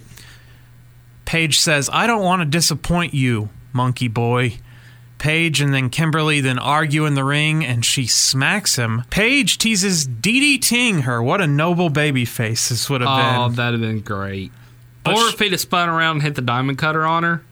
Ha. But she crawls on her knees across the ring to then low He, blow he him. lets he lets her go out of the goodness of his heart, and he's going to get out of the ring, and she crawls on her hands and knees over to him, and just nut shots him right there. Just Yeah. low blows. it's boom. amazing how he got suddenly really slow when he got to the ropes. So Yeah. it's coincidence. Yeah.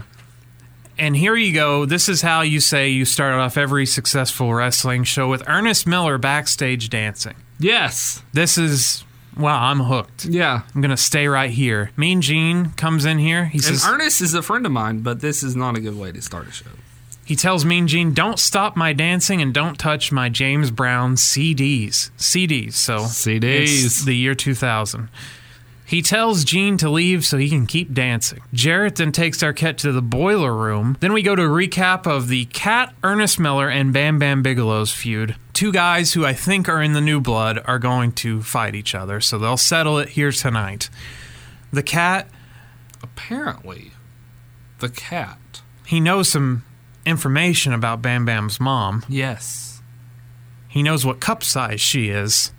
So the cat gets into the ring after his shitty dubbed over theme. It's one of the worst dubs in the entire. Dun, dun, dun. It's like on a Fisher Price keyboard. It really Um, is.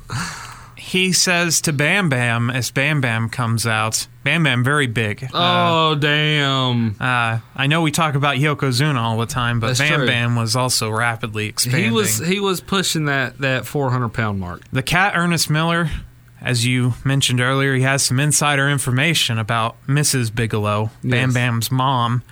So he says to Bam Bam, hey, your breasts are bigger than your mom's. Which this is too much for Bam Bam. Your breastises. That's what cracked me up. yeah. Your breastises is bigger than hers. this just infuriates Bam Bam, so he gets in the ring and it's time to scrap. It's good to go. Meanwhile, Miss Hancock, Stacy Keibler, as she is a talent scout, which they really never really paid this off with her recruiting anybody, but she Yeah. was a talent scout for the new blood, I guess. She comes out and just walks around. Okay, well, what kills me is before this wasn't before this when she became Stacy Keibler and she's gonna marry David Flair. David Flair. No, that's that- later on. Oh, that is later on. Yeah, that's Okay. later on. Before this, she was just Nitro Girl, Oh, Stacy, I think. Same with Charmel. So when Russo got there, he was looking at all these paychecks that were going out in the mail, and he saw these Nitro girls and was like, "What do they do? Well, they just dance. Well, let's get some work out of them." and also, I think Vince Russo's a bit of a pervert, so it was like, "Let's get them scantily clad and let's get them in the ring." So. Nitro Girls, congratulations. You're now You're all now worker. workers. Yeah. Bam Bam grabs a chair and Mark Johnson, the referee, stops him. This match is really easy to call because the cat just hits the feliner, which is a standing side kick, and Bam Bam goes down for the count. One, two, three. Yes. Wow. The feliner. Yes, because he's the cat, you see. But Bam Bam I gets would some. I would have loved to have, for him to call it the kitty litter. That'd have been great. Bam Bam gets some of his heat back though after the match. He clotheslines the cat and then he leaves with his head in shame. Yes. And I guess to go apologize to his mama. Ernest the Cat Miller had a thing for mamas. He did. Somebody better call my mama. Some- I'm about to whoop his ass. Somebody better call his mama, but he knows a lot about your mama. That's right. He knows mamas. Kidman pulls up with Torrie Wilson in the BMW Z3, which I always thought of as a girl's car, but Billy Kidman, that's what I, he's I got. thought it was a girl's car too. DDP goes looking for his buddy David Arquette. Good that he's finally decided to go after Yeah. and uh, locate his friend David Arquette, who's still being held hostage. New Blood versus Semi Millionaires Club as Shawn Stasiak, the perfect one, is out next as he is taking Mr. Perfect's gimmick. And he comes out to Mr. Perfect's music. Just a slight different variation so they can't get sued. Well, and Mr. Perfect's theme was from. It was the theme song from the movie Exodus. So Was that like an 80s movie? it was from 1960. So Oh. Anyway, uh, Shawn Stasiak, Not to be confused with Stan the Man. that's right, his father, Meat, formerly of the WWF, Yes, meat. Meat. Meat, damn it, meat. You're meat. You're beefy, you're meat. uh, he beat Curt Hennig on Nitro, which, of course, when you beat a guy, you get his gimmick. Everyone knows that. Oh, yeah. I mean, that's just the rule of pro wrestling. He's the real perfect one. Kanyon hits a swinging neck breaker to Stasiak. Curt shows off some brass knucks. Is he going to use them? Why, yes, he does. He goes right up to the ring and decks Stasiak, who then walks into a flatliner, and Chris, Champagne Chris Kanyon, gets the big win. So Mike Awesome comes out to just beat Kanyon down some more. He German suplex Kanyon, and then power bombs him through the announcer's table. The first of many devastating bumps to come in the life of Chris Kanyon in WCW. In, in a very short span. Yeah, Awesome just walked right by Curt Hennig beating the shit out of Shawn Stasiak. So the camera totally misses Hennig hitting the perfect plex to Shawn Stasiak. And on his way back out, Mike Awesome finally says, Hey, stop picking on him. And breaks it up. So new blood, really tight group. This this Yeah. group really loves each other. But DDP comes out to fight for Champagne Chris Kanyon's honor, and he delivers a diamond cutter to Shawn Stasiak. And Mike Awesome, he just leaves. So they really got each other's back. DDP then agrees to the tag match tonight as he had not done so earlier, so it's on. The world title is on the line in a tag match. Kidman is out next in the Hulk Hogan shirt. By the way, your favorite, Johnny B. Badd, is in the crowd tonight. Yes. Marc Mero with Ray Rinaldi. By the way, Marc Mero would never sign a contract with WCW. This is a one and done appearance here for Marc Mero in the year 2000. Why did he not? Not that I give a damn, but Marc Mero said he didn't accept the contract due to his physical condition, so he didn't think he was in good enough shape. And he probably saw what a disaster this company was and said, I think I'll this." just stay at home, Yeah. thanks. But his wife, uh, Sable, she would also appear on a Nitro at some point in time here while she was suing WWF. no bullshit. Yeah, she appeared in the crowd, and WWF almost sued her. And then they were like, "Oh no, she actually someone had given her a ticket, so they didn't. They she had an actual ticket. yeah, like, it's- they couldn't claim collusion or whatever they were trying to. I don't know what their gripe was, but." But they showed her on camera and we're like, there, there's Rena Mero right there in the front row. And then just never showed back up. It was so weird. I want to see this now. This is great. So Kidman cuts a promo on Hogan. He issues an open challenge, and it's answered by Hogan. But not the Hulkster. No, no, no. It's answered by the Horace. nephew, Horace, brother. Yeah. So the second Hogan relative on the night is Mike Awesome, is also related to Hogan. So Yes. uh, he closed. He is. How is now? he's. I think he was through marriage. Mike he was Awesome. Linda's. Like he's related to Linda, right? Yeah, he's like Linda's nephew or something. Yeah, that's what I was thinking. You know, it's really bad the way the way he unfortunately passed away because he was a damn good talent. He was, and it was. It's a shame how he was wasted here, though. He did make a lot of money. I Yeah. mean, he they paid him like a million and a half dollars. Well, the fact something. that he became that '70s guy or whatever too, like that's just They just didn't know, or the Fat Chick Thriller. Yeah, Yeah. he had a lot of uh, great gimmicks in instead WCW. of just letting him be him, which was what this mass, this just this massive, this massive cra- Beast, yeah. beast. but he can do high spots, and he can. that had it all. Well, and he's reckless too. well, yeah, he was, but still. All those. I think that's what got him. Vince was like, "Eh, no," because of that match with him and Taker.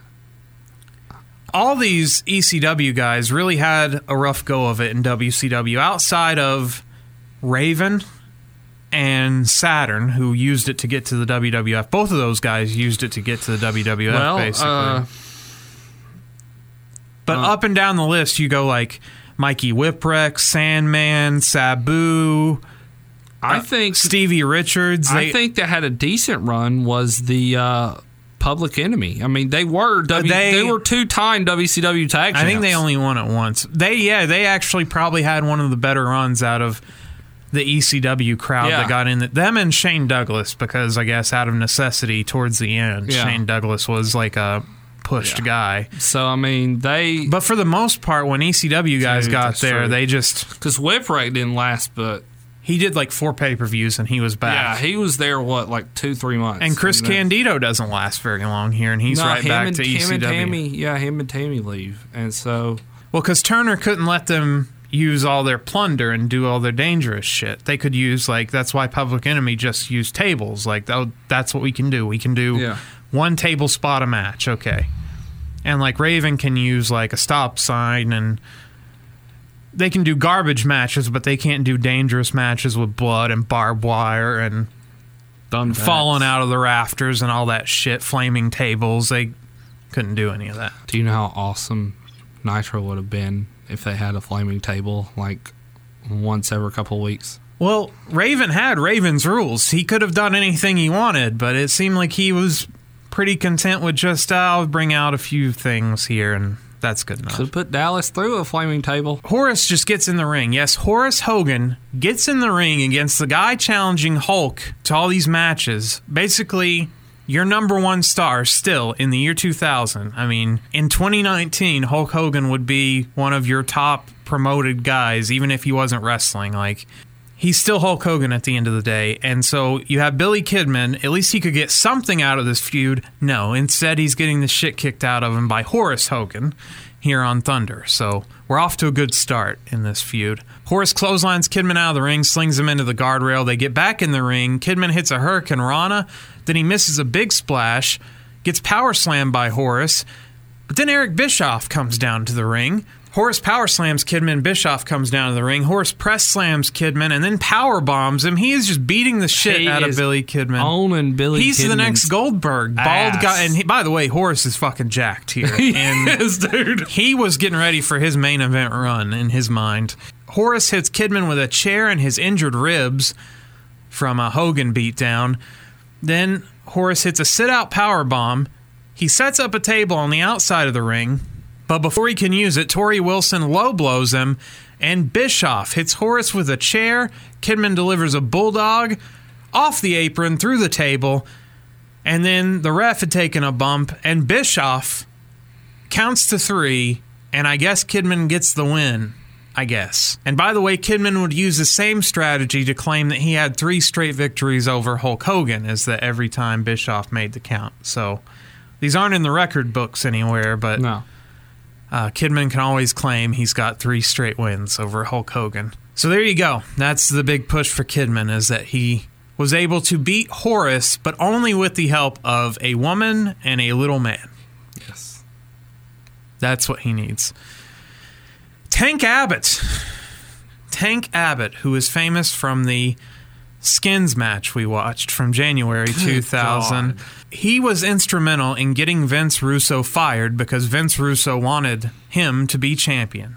Uh, they had some injuries heading into that first pay per view of the year. Bret Hart had to vacate the title because of his concussion, and then Jeff Jarrett couldn't work the match because of a concussion. And so Vince Russo went to the rest of Creative and said, Hey guys, tonight, Battle Royal for the title. Tank Abbott's walking out with the belt. That got him sent home. But but here we are a few months later, and he's saying, "Hey guys, David Arquette tonight, world title," and they're saying, "Okay, that's fine." So Tank Abbott, a real life fighter, not worthy of the title. David Arquette, movie actor, husband of Friends actress, worthy of title. Mr. Mr. Cox says uh, Yes. he would be called. Tank Abbott comes out and says, if you're gonna chant for Goldberg, chant Ghostberg instead, because Goldberg is nowhere to be found. He's a ghost. He is. Then Tank goes over to the announcer's table, but then walks over and sees Ray Rinaldi and Marc Mero. And Marc Mero, this fan, just jumps the guardrail, and everyone's okay with this. And Ray Rinaldi jumps the guardrail too. Not only jumps the guardrail, Gets just- in the ring and squares up with him. he gets in the ring and waits for him. Yeah. So, where is Doug Dillinger when you need him? yeah. This is anarchy. So, Ray Rinaldi, not Marc Mero, gets in the ring to throw down with Tank, but Mero gets in the ring and challenges Tank instead. Finally, Doug Dillinger makes it out there, and Doug Dillinger and the security goons break it up. This would, of course, go nowhere. Sting had not showered since Monday and is still covered in blood. That's right. Sting has been wandering around in his ring gear for, in storyline, 48 straight hours. If you were going shoot, he's only been walking around that way for 24 hours because they tape on Tuesday. Right. But it's just amazing that no one said, hey, Sting, you might want to wash that. How did he. I mean, this is before 9 11, but do you let a guy covered in blood just walk onto an airplane, Patrick, or call a taxi? Would you pull over for this man? I don't think so. It's true. Well, and he's got face paint on too, and Yeah, there's a lot going on with uh, Steve Borden here. And uh, he was out to take on the wall. Why? No one knows, but that's what they're doing. The Wall, formerly of The Wall in Berlin, this was Alex Wright's manager, who they thought, oh, you're tall. You can be a worker. Be a worker. And he was pretty awful as a wrestler. It's a tables match. that was his gimmick. That was his gimmick. Tables? Tables. Every time he had a match, he had a tables match. Well, because he That's bad all worker. he could do. So That's all he could do. That was his gimmick was putting people through tables. He was the 3D, our public enemy. he's a single 3D. Yeah. Is he the three? I think he's just the D. Uh, Um, he's most famous. His most famous moment in WCW history was, of course, being spotted on a building from Panama City. So they're at Club La Vela, and Hogan is in the ring, and he's across the way on a condo building, like 30 stories high, and yet Hulk Hogan can see him from the ring and say, That's the wall. I want him tonight, brother. Amazing moment in wrestling history. Here's the match. Sting tries a sunset flip power bomb off the apron, slips and falls on his ass. and the wall is too stupid to realize this and hop down to try to work around it. So the wall just He stands Fro- there and waits. he's just frozen in time Yes. For, off on the apron. for Sting to get up, plant himself again, pick him, uh, kind of carry him over, and just do a normal power bomb. power bomb him through the table. yes. So Put that goo and shit, man. No wonder he slipped. I know. Take a fucking bath, pal. Jeez, Mrs. Borden would have been furious. That's right. Been walking around like that for days. Vampiro arrives, and the Wall and Vampiro just beat the shit out of Sting. Sting, though, fires up, hits a stinger splash to Vampiro, and clotheslines him out of the ring, and Vampiro looks like an idiot. Russo's backstage walking around with Shane Douglas and Buff Bagwell, and Sting, he leaves the arena. Probably because he was pissed off that he had to work Thunder, but he leaves the arena in a trance from his red liquid. Russo comes out with Buff and Shane. He slams this part of New York for not being part of New York, which makes zero sense. As in Vince Russo's mind, it's only New York City. The rest of New York doesn't exist. Buff Bagwell calls out Lex Luger, and Shane Douglas calls out Ric Flair. Flair comes out with Luger and Elizabeth. Russo gets security between themselves and the Millionaires Club here. Flair says Hogan is the man. Flair says Sting, Luger, and himself are legends. Then he calls Russo a mark for this business and a mark for the legends. Flair says Sting is the only franchise to Shane Douglas. Flair then says, You can't be me until you wrestle all the legends. And then he says he's pissed away more money on liquor than they'll ever make. Flair wants That probably is a legit comment. Flair wants five minutes with Russo if he interferes in his match against Shane Douglas. At Slamboree, if Russo gets involved in his match, he gets five minutes alone with Russo. And we saw how this would go. He did get five minutes, but it was a he just got his ass kicked for five minutes as David Flair turned on his father Yes. at Slamboree. Russo accepts the stipulation, and then Luger grabs the mic. Oh no. And then he challenges Buff for Slamboree. Russo says, You are really pissing me off. he says, By the way, I found something interesting. I own Liz because she has a contract. So Liz is my property. Bring her over here.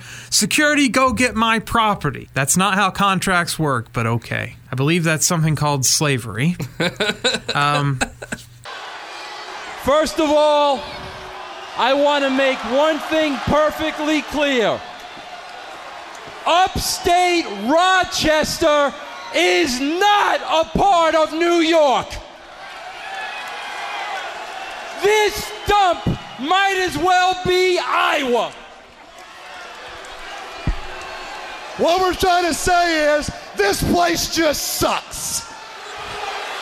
They know that. They live here. And speaking of sucking, I'm just about sick and tired of hearing about the total package, and God knows we've heard it for years and years and years and years. But it always seems to be coming out of one person's mouth, and that's his. So this is real simple, Lex. At Slamboree, I'll show you I'm buff and I'm the stuff. I love it. Hey, Nature Boy, Ric Flair. For 25 years, these people have heard every wrestling interview that you've shut off from that big mouth of yours. Well, this might not sound like a wrestling interview, Rick, because it's a damn shoot. At Slamboree, I finally get what I've waited my entire career for. Your ass on a platter delivered to me to get your ass franchised. Do you really think that Ric Flair is going to walk into Slamboree by Western Union on the 7th of May and just take this match lying down? You've got to be kidding me. Not after everything that the franchise Shane Douglas has said for the past few years. You talk about personal, it's the new blood and the Millionaires Club, and the franchise against Flair is one of the biggest matches in that rivalry at Western Union Slamboree. And they are on the front line of this war that we have seen since the 10th of this month. There is Team Package with Elizabeth. Not backing down, not intimidated, standing for what they believe in. Western Union Slamboree is going to be, well, they're going to outdo themselves from the last pay per view. I know they will. First of all, guys, let me just say that I anticipated this. So, security, if you will, please, how about a little protection for the boys? Look at this human wall in front of Russo and Buff. Package, package, package. And the franchise. Oh, you made a mistake tonight, Russo! You're letting me talk! Woo! That's good for me and bad for you! Woo! Is that right?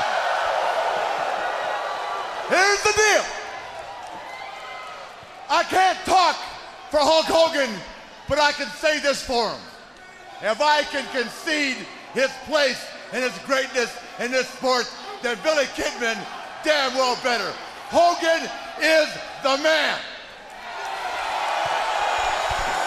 Wow. He is the white collar champion. But I tell you what I can do.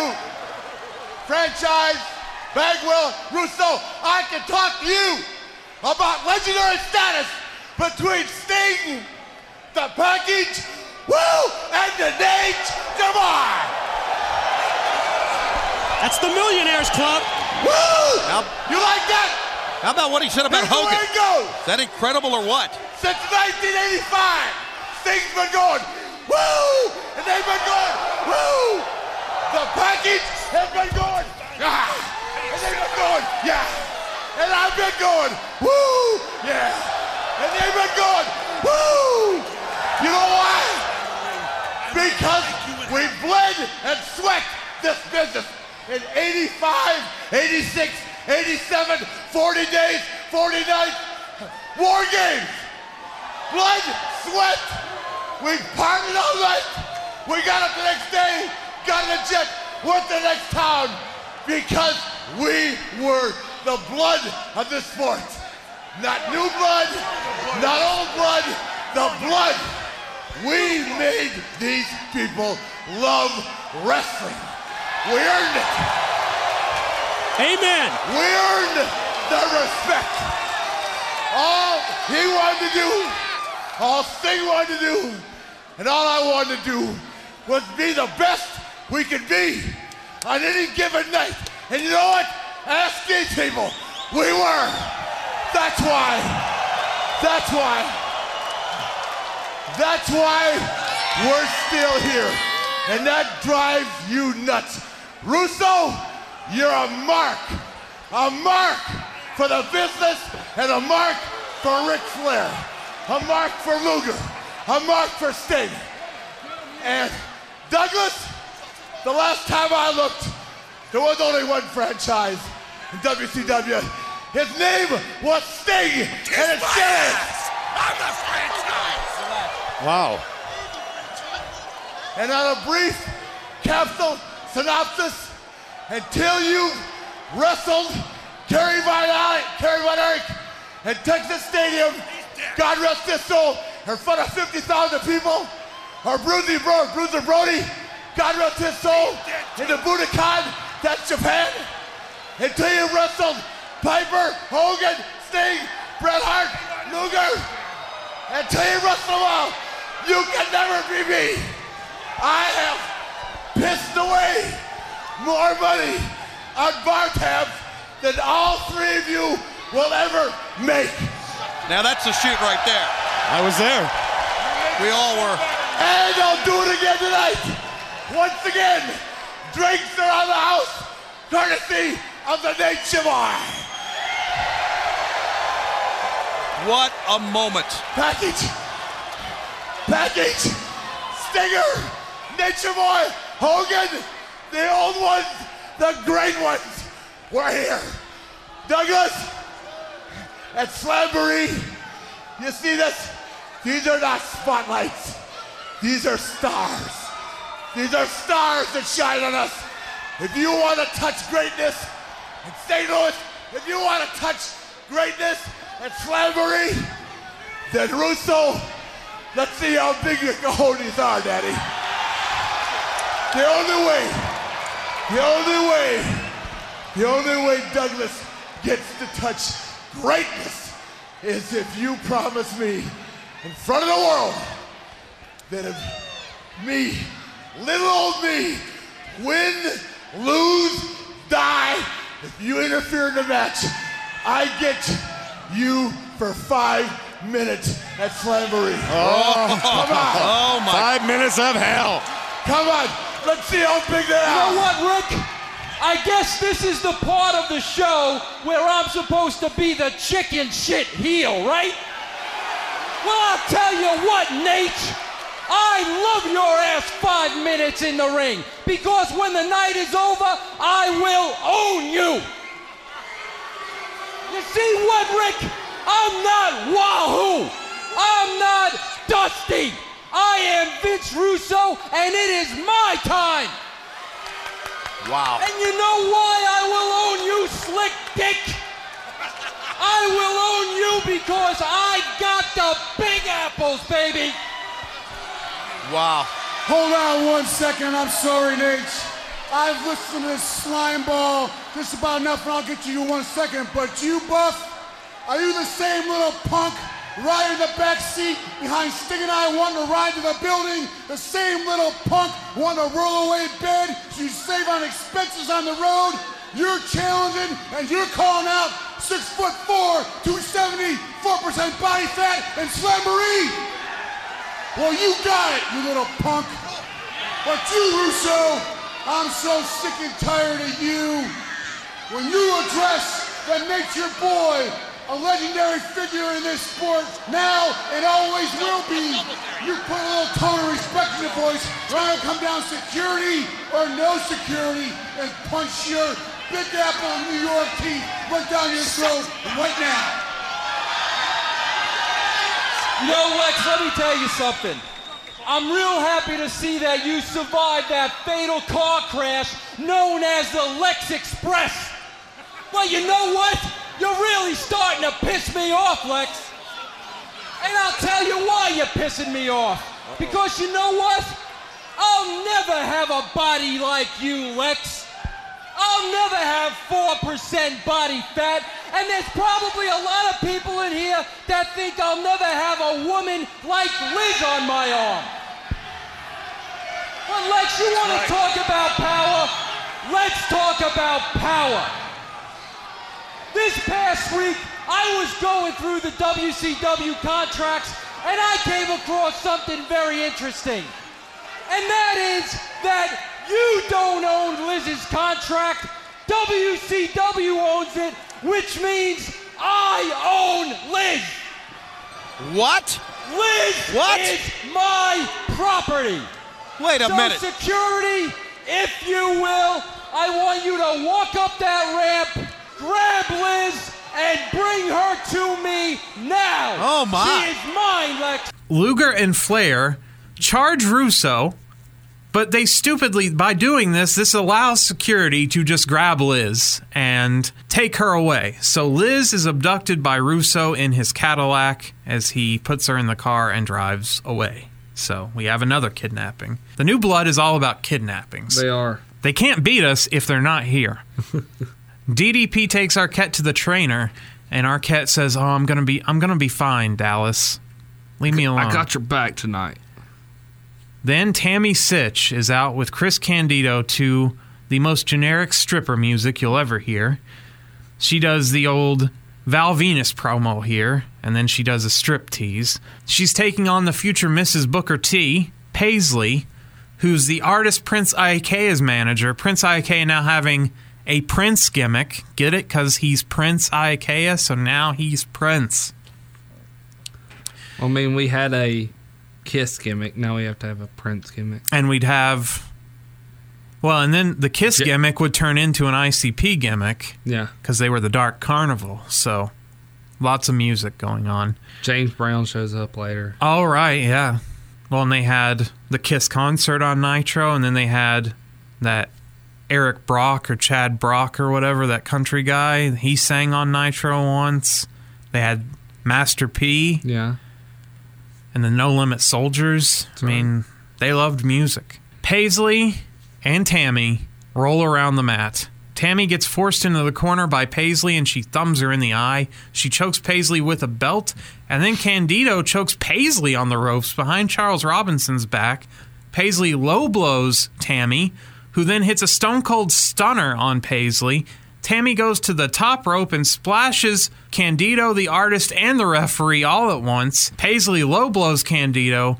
Paisley does the handspring back elbow to Tammy, but Chris breaks up the cover. Tammy gets crotched by the artist on the top turnbuckle, and then Paisley, that's right, Mrs. T, DDT's Tammy and gets the win. As this is new blood and new blood violence here, Yes. so don't know what this is accomplishing.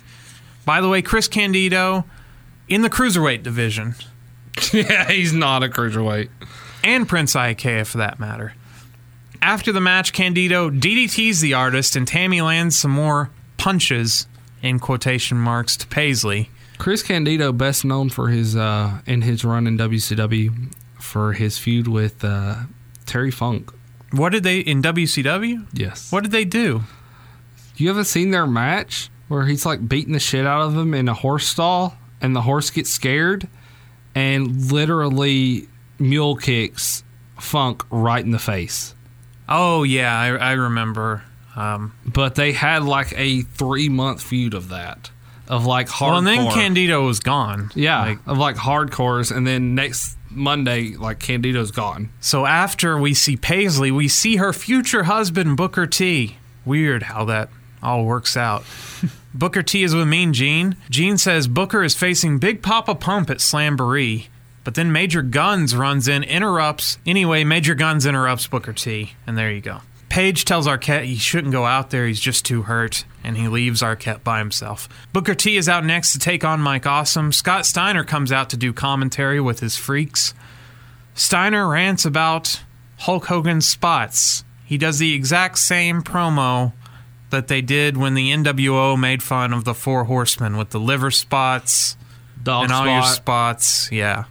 So Scott Steiner pulling out the old joke book. Booker then takes Awesome down with some kicks and hits his flying clothesline. Mike Awesome hits a flying clothesline for a near fall. Awesome slaps on a chin lock. Booker battles out, hits a belly to back suplex, axe kick, does the spinneroonie.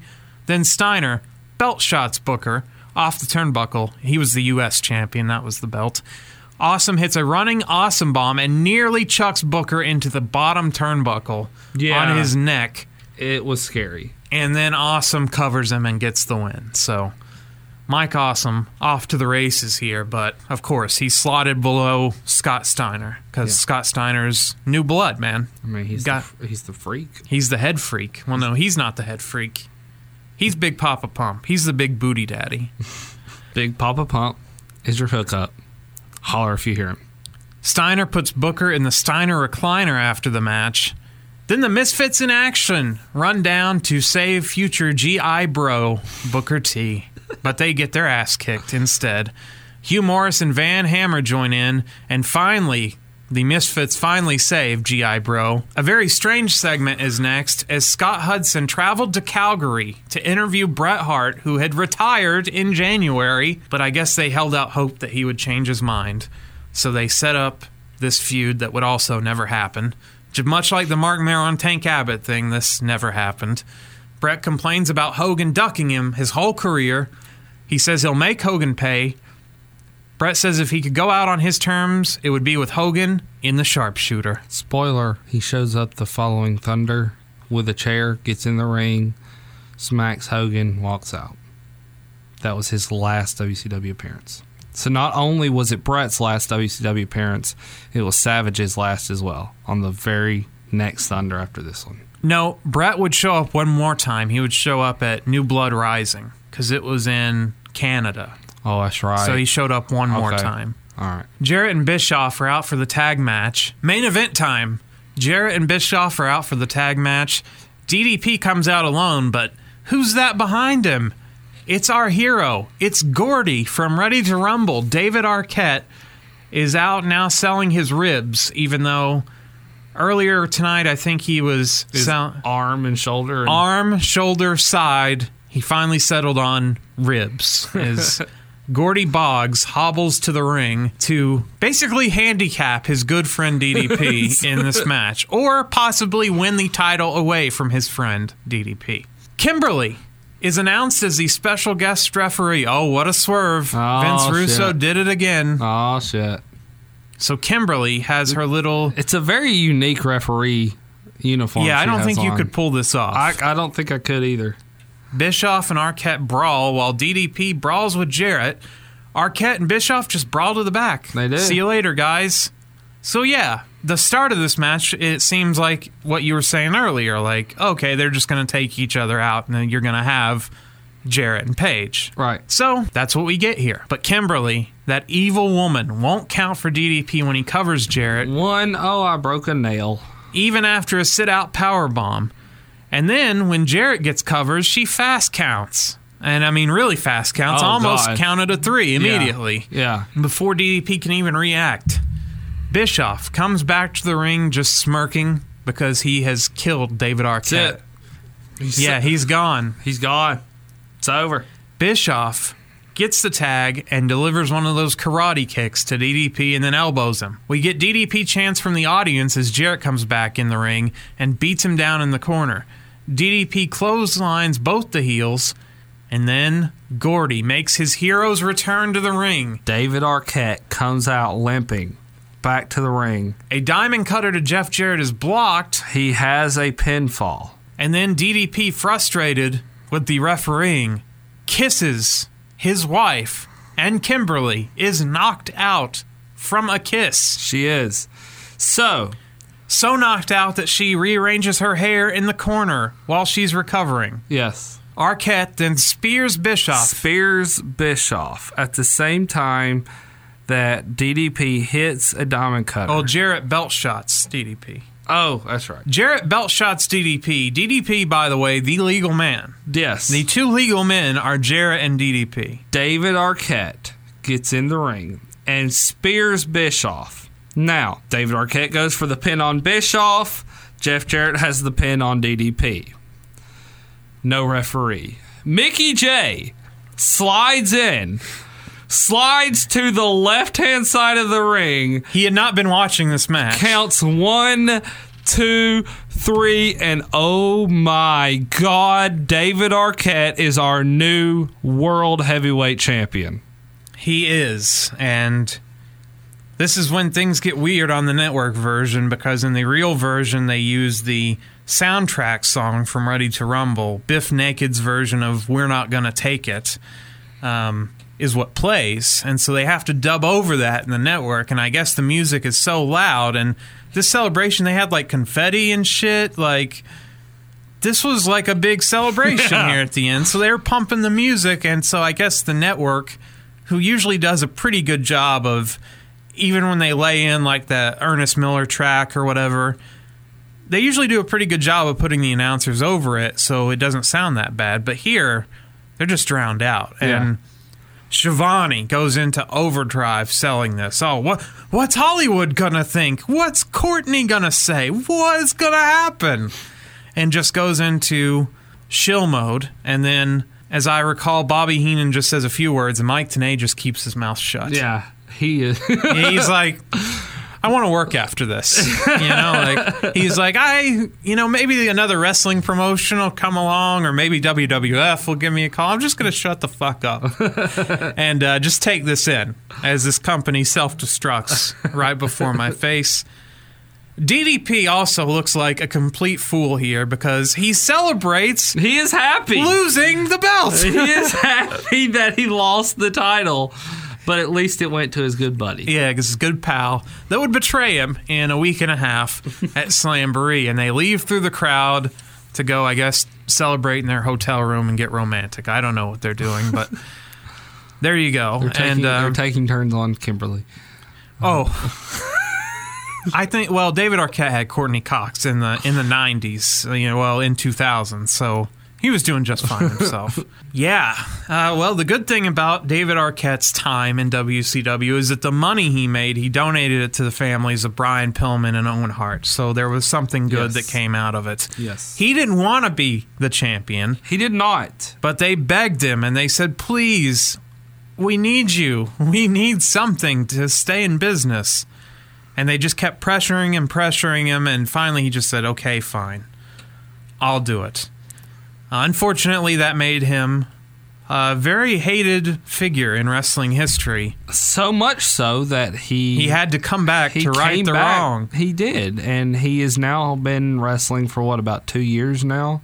Off and on, yeah. He he wrestled uh, on WrestleMania weekend. Yeah, and so and is getting better like crazy, more and more.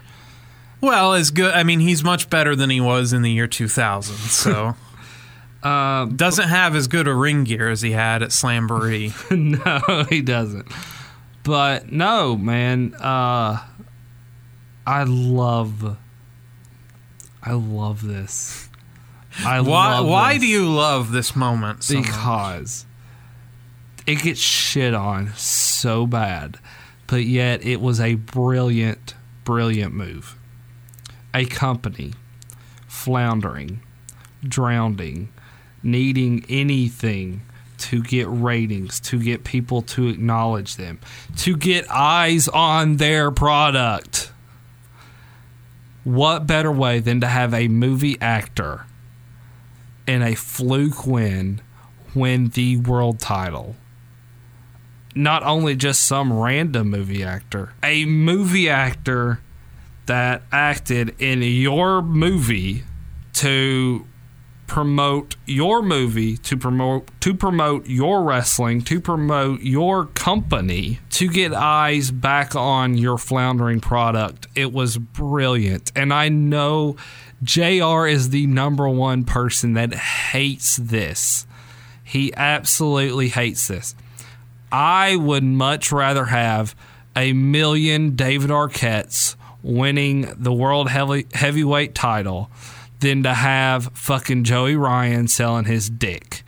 That is what is sad and sickening to wrestling. Not David Arquette winning the world heavyweight title because David Arquette winning the world heavyweight title was a brilliant move done to a promotion for success and it succeeded. The very next Monday, they had the one of the highest rated uh, nitros of all time. Bad news, Patrick, about the Nitro that followed this amazing title win. It got absolutely crushed by Raw. Raw did a 7.4 and Nitro did a 2.5. But Nitro was down from the week before. Really? It was down from the week before? Yes, Nitro was down from the week before, but tied with two weeks before that, and up from the. Well, Reboot Nitro did a 3.1. The Nitro that I was talking about, where they just recapped everything and told you how shitty they were, uh, that did a 1.8. Yeah. So the ratings would go up slightly for Nitro. The best number Nitro drew in 2000 was a 3.6 compared to, yeah, like I said, Raw, a 7 point whatever. So it's one of their high. It's higher up that year. It's and it's one of the highest. It's an average Nitro for that year. They would do a lot of 2.4s, 2.6s. It's on par with. It didn't hurt the rating. I'll say that. And It was down from the week before. How many buys did Slamboree get? Because I know that shit got. Bad news about the pay per view, too, Patrick. How many buy rates? Spring Stampede, which was the pay per view right after the reboot, where they redid everything from 416, that pay per view did 115,000 buys. Slamboree did 65,000 buys. Oh, damn. So, if you're just going based on pay per view buy rates, yes, uh, David Arquette did some bad a year before. Now, this is, by the way, yeah, it's not just David Arquette. It's it's the whole company is The just whole company is just imploding. This I don't I don't think this helped, but I don't think it really hurt. The Titanic was on its way down. Slamboree of 99, how many buys do you think Slamboree 99 did? Right around 200. You're right on pace. It did 195,000. So in one year, Patrick, the damage this company did, lost. They lost 130,000 buys year over year. So I think this would have been more well received had it been a celebrity that was thought of as being a tough guy. If you had Arnold, if you had Sly Stallone, if you had who's the oh yeah uh, the kickboxing guy Van Damme. The, yeah. no, the Jean, other- Jean-Claude Van Damme. yeah, if you had Jean, because he was in a movie with Goldberg the year before. He was in, what was it, Universal Soldier. Yeah, Universal Soldier. If they had brought him in and made him champion, I think he was on Nitro. I think he Yeah. did make a cameo. I think. Oh, Chucky, that would have been now that would have been really fucking gold. If Vince Russo could go back and rebook it, yes. Um, Chucky wins the I think. Chucky was might have been before Russo got there because Russo got there in late October of '99. Dude, Chucky had to have been a Russo thing, man. Chucky was before. Let me. Chucky and WC. They did that in 1998. So when the business was still good. Damn, they did that in 98? Yeah, October of 98. Because Rick Steiner, like, had to sell that shit, and it was terrible. Yeah, uh, I, I think it would have been received better if you had a tough guy actor, Mr. T. Kurt Russell. Uh, yeah, Mr. T. Okay, well, I'm not buying it any better if Kurt Russell wins the shit. I'm just telling you. Well, but his character from Escape from L.A. He was a tough guy, you know, Snake True. or whatever. Snake Plissken. This episode of Thunder, compared to most of the television in 2000, I hate to say it, this was a decent episode of Thunder. Yes. Because a lot of times, with especially when Bischoff left and it was Russo all to himself, it was car crash TV. It was stuff was going so fast they would cut away from stuff and go to non sequiturs, people backstage. You don't know what the fuck's going on. You don't know who's break a box for the world title, and the shit falls out of the bottom. You don't know who's a Viagra on a pole. You don't know who's a good guy, who's a bad guy, what they're fighting over, what the fuck happened. If you missed a second of action, you don't know where where we are. Judy Bagwell on a forklift. Forklift. Per Russo standards, this actually flowed like a normal wrestling show. Oh yeah, Bischoff was in control of this. Well, this had more. This resembled an actual normal wrestling show of the time. Yeah. Where you had a recap to tell you what's happening, to set up the feuds. But this was also a pre recorded episode. So they could go back and say, they had a day to say, okay, we don't need that segment there. So they could actually make cuts if they had to. So that probably actually helps Russo too, because you can cut out any shitty things that you thought he did that wasn't in the ring and like vital to the show. Yeah. So I've watched a lot of Nitros from 2000, and this is much better than most Nitros from 2000. And this is better than most, really, most pay per views they did. The matches were short, they had very little moves in them, but they did advance whatever storyline they were doing because they had, didn't have much time to set up the next pay per view since they had just done the reset. They got to build this thing up. They got a pay per view in a week and a half. Yeah, I'm I'm serious when I say I believe this was an amazing thing that they did. It got it, it got exposure. Oh, well, I wasn't talking about the Arquette thing. It- Well, no, I know, but I'm just I'm I'm specifically talking about the Arquette thing though. That it it got exposure and it was done in a way in which it wasn't Hogan selling a wrist lock to fucking Jay Leno. Okay, it was a fluke. What the hell just happened? It was done. I don't mind the Jay Leno thing. Dude, I do. See, that why does is that terrible. bother you? Because a man who is three times the size of Jay Leno and he's having to sell a wrist lock to Jay Leno? No. Now, had freaking he speared Jeff Jarrett and pinned Jarrett. I'm not buying that shit.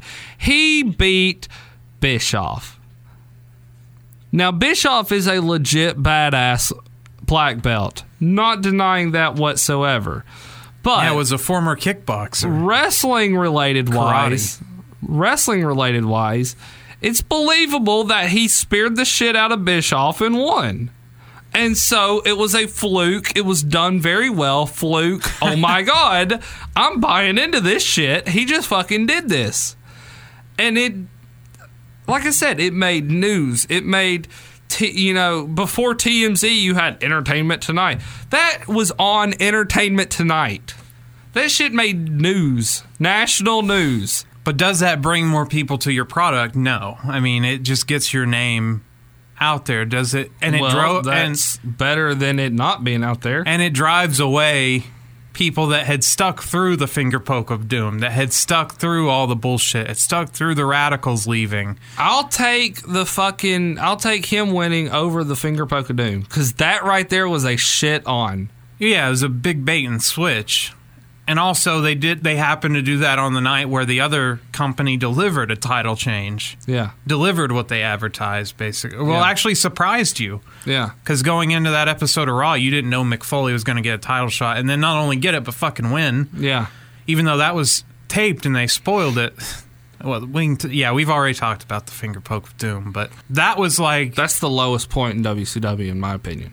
Even though it was at its high peak, that was the start of the entire. Yeah, that's like the bomb that Yeah. hit the thing. And then Yeah. whatever damage you do after that, it's like you already you burnt the house down. It's Yeah. like oh, now you pissed on the ashes. Okay, well that it's already gone, so I don't really care that much. Yeah. Like yeah, that was bad.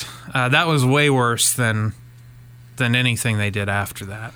And so I, I'm telling you, I don't give a damn if it's Jr. I don't give. I don't care if it's Jim Cornette. I am a wrestling traditionalist through and through, and you know that, and our fans who have listened know that. However, I truly believe this was done in a very well, brilliant fashion. Should he have held the title? No.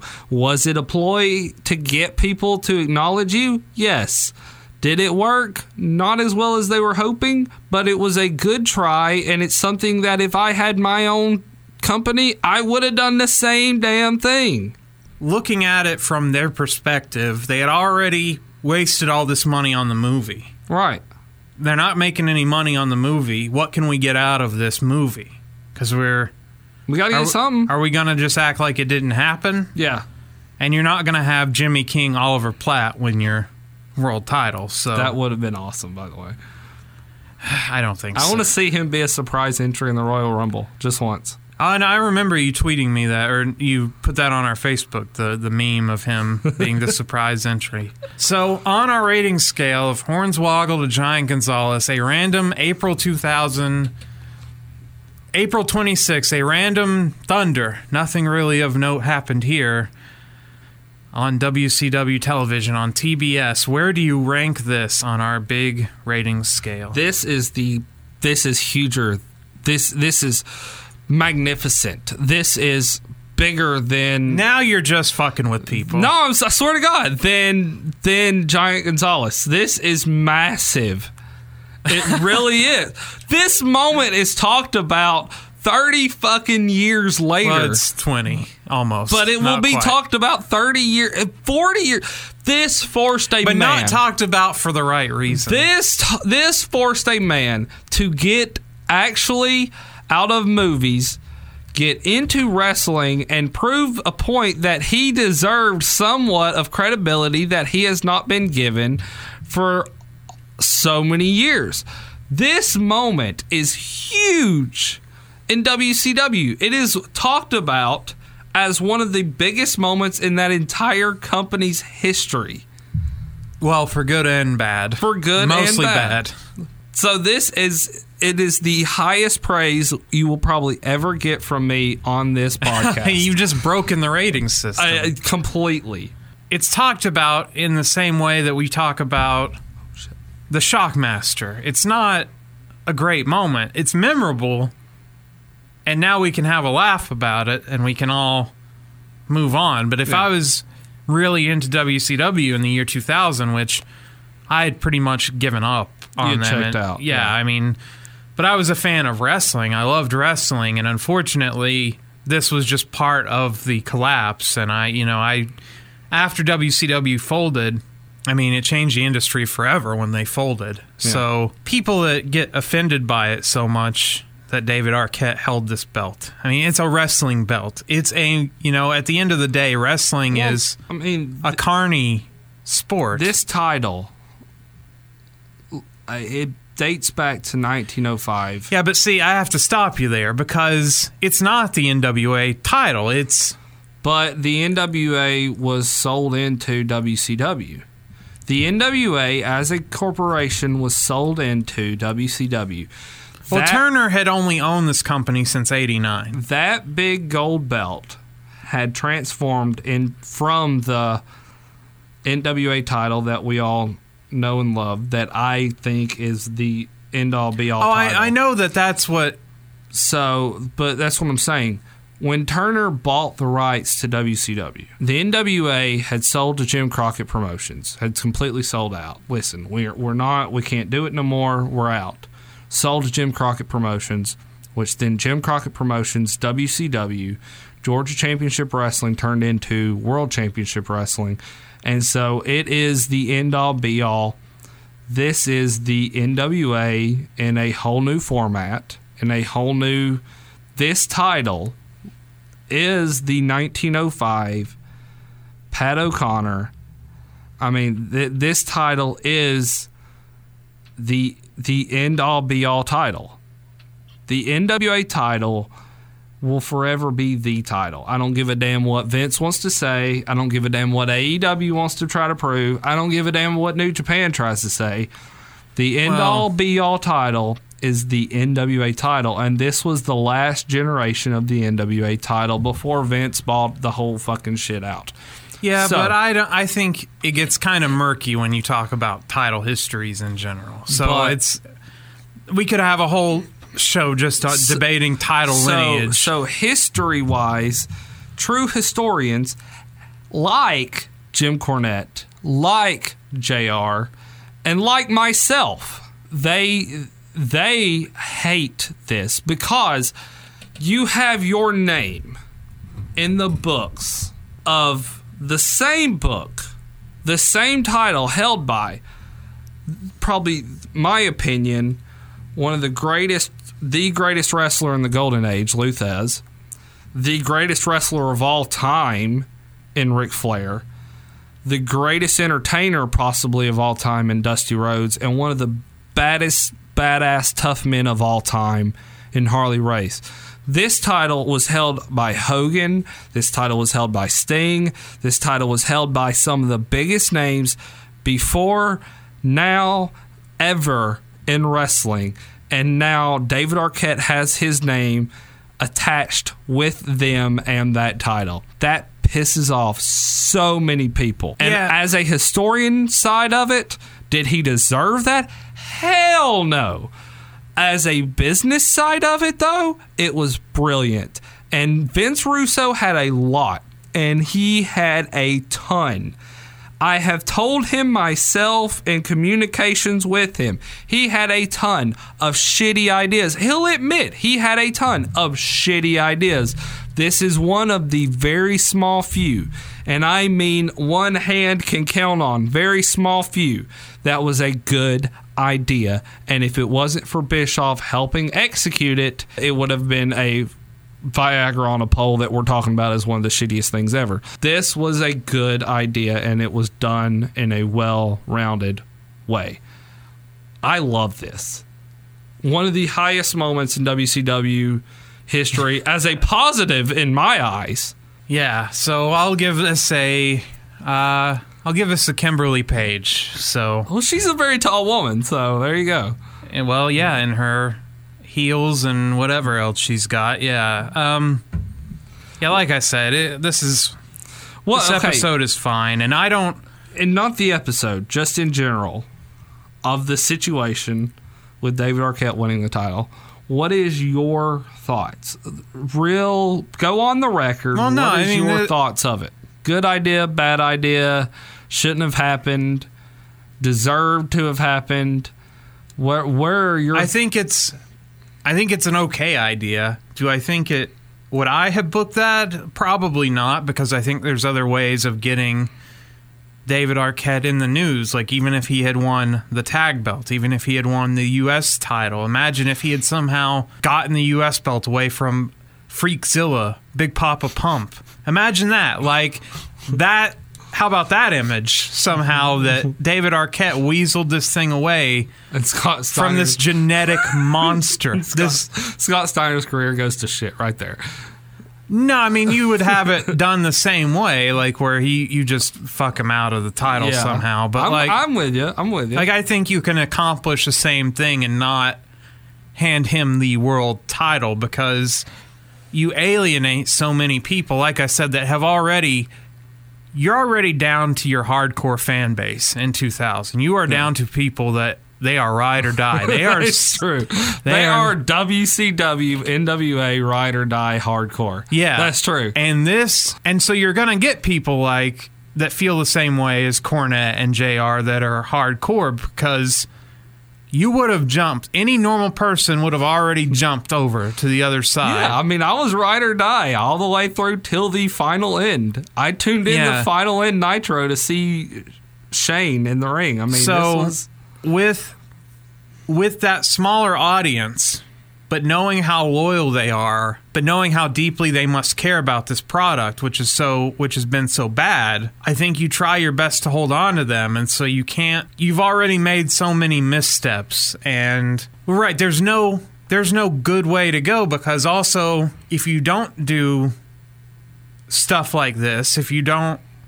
if you don't take risks, how are you ever going to catch back up? But also, you do stuff like this, and some people will say you just really fucked up, and this was a bad idea, and so you're between a rock and a hard place. You're between the rock and a hard place, Yeah. and uh, there's no right way out. Really, there's no there's no blueprint for coming back from being so far down because we've seen it.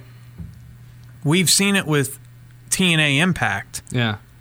when the, they are basically on the verge of they've always like for the last several years been on the verge of Yeah. not existing Yeah. But they keep. you've never we've never seen a company dip so like almost go out of business re- f- fix itself come back and then i mean they were once they had overtaken the wwe for a couple of years and so not only come back to you to to compete at their level but overtake them that's never been done Yeah. i mean that's never been done with any company any competition whether you're talking about like the usfl and the nfl or any kind of competition leagues or stuff like that it's the only example I can think of in business at all, a good example is Apple computers. Okay, so Apple was dead in the water in the mid 90s. I mean, Microsoft, Bill Gates, every computer was a PC. And only hardcore people had Apple computers. Right. So Apple changed the game with the iPod and had, and then the iPhone and they never looked back. And then they became a leader but not with their traditional business model with computers. There's still way more PCs out there than Apple PCs, but they've definitely taken a chunk of the market back in that field, but they had to totally rethink how they did business, and that's what WCW would have had to do. And I don't know how you rethink you would have had to make such drastic changes that Turner would never have gone for. You almost needed to turn it into what ECW was, which was totally anti everything that WWF does. We're going to do it differently. Yeah. And Turner would never go for that. And they're not going to. And Paul Heyman would never work for Turner, so you're not going to have some kind of mind and the freedom to do that. So they couldn't change their business model that much. So looking back at this, it's just like, what can you do? You what can't you do? What what do you do? You're Yeah. just you're just screwed. Yeah. You've got all these guaranteed contracts. You've got Hogan with creative control. Your hands are really tied.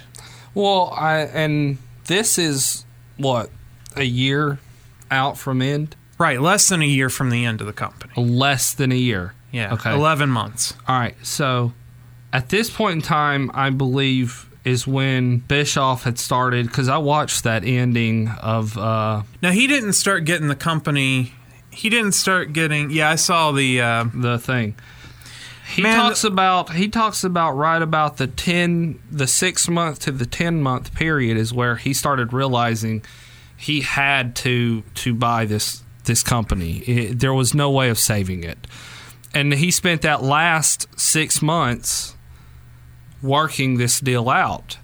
And so going into that last six months, and the only it was going it was done. It was finished. It was done. It Yeah, was- but Jamie Kellner took TV away. he, and that was it. after the guaranteed 10 years on TBS or TNT that they yeah, Thunder was done. Thunder was Thunder gone. was gone, yeah. Yeah, so they were only going to have one TV outlet. But even, I mean, the deal, an agreement to that was that Turner hold his end of the contracts and pay them all out for all the wrestlers, and also they uh, they guaranteed ten years and ten years TV and okay, done, fine.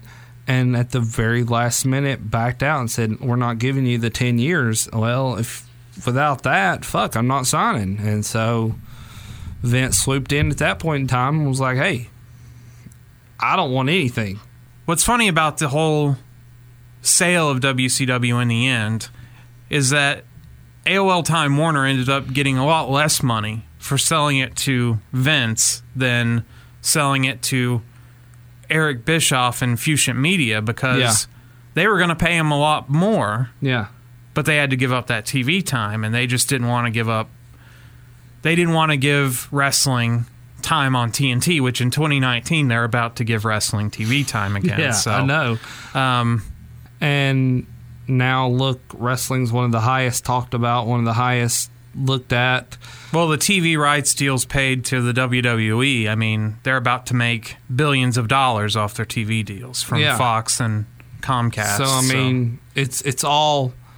That's what I'm saying. Wrestling as a whole is probably the number one sport out there, if not a very close second or third. Well, ba- based on the TV rights deal, based on based on what they're getting from their TV rights deals, I mean, they probably don't come close to the NFL or Major League Baseball in terms of TV rights deals, but they're up there. I mean, like I said, they're a close second or third guaranteed. Well, when two hours, we're not even talking about three hours or whatever. They wanted just two hours. Well, yeah, Nitro had already shrunk back to two hours by then. AOL Time Warner made a lot of mistakes because this was the merger of the internet leader in Yeah. in America. They had it was still dial up at the time, but they, I mean, everybody got a demo disc in the mail. Everybody knew AOL. Most people used Instant Messenger if they didn't use regular AOL. Everyone had some connection to America Online. And so before the dot com bubble burst, when AOL and Time Warner merged, it was like a merger of equals. And AOL had an opportunity because Time Warner was still in the cable business. They had to spin that off later on, but they were still in the actual, like Comcast. They sold cable in certain parts of the country. And so they could have been at the forefront of high speed internet. I mean, you have the internet company and the cable company Yeah. together, and they fucking blew it. They so if they couldn't even get their own business, like the things that they know, they themselves know how to do correctly, which is internet and TV. They couldn't even get that correct. How were they going to get programming on one of their channels that they just these Turner channels were just inherited into Time Warner. I mean, they were left alone. You know, they they're still they, It's part of the deal, I think, for time for Turner to be remembered. I right. They're always supposed the- to like they're s- like they have to stay in Atlanta. They have to always be called Turner whatever. Yeah. And that's so it's like maybe they felt like I don't know, jilted over that to begin with. But anyway, so that, There is a book out there that you said though uh, I have not read. What book is it that you talked about? The mer- that is a great book that explains in step by step detail about the the merger with Time Warner and Ted Turner, and then the the WCW going out of business. And Yeah, it's um it just came out like either last year or the year before. It's called it's called Nitro. And uh it goes over that and also The Death of WCW by Bryan Alvarez and R.D. Reynolds. I have the death of WCW, but yeah, yeah, that's that came out a few years ago and But that's like a week by week Monday Night War step by step account of the Yeah. whole thing. But uh, the the Nitro book is more talks about more of like the financial side, and he interviews like accountants from Time Warner during that time and stuff like that. So anyway, definitely worth getting. Then I, I would love to get a copy of that Nitro. I've never.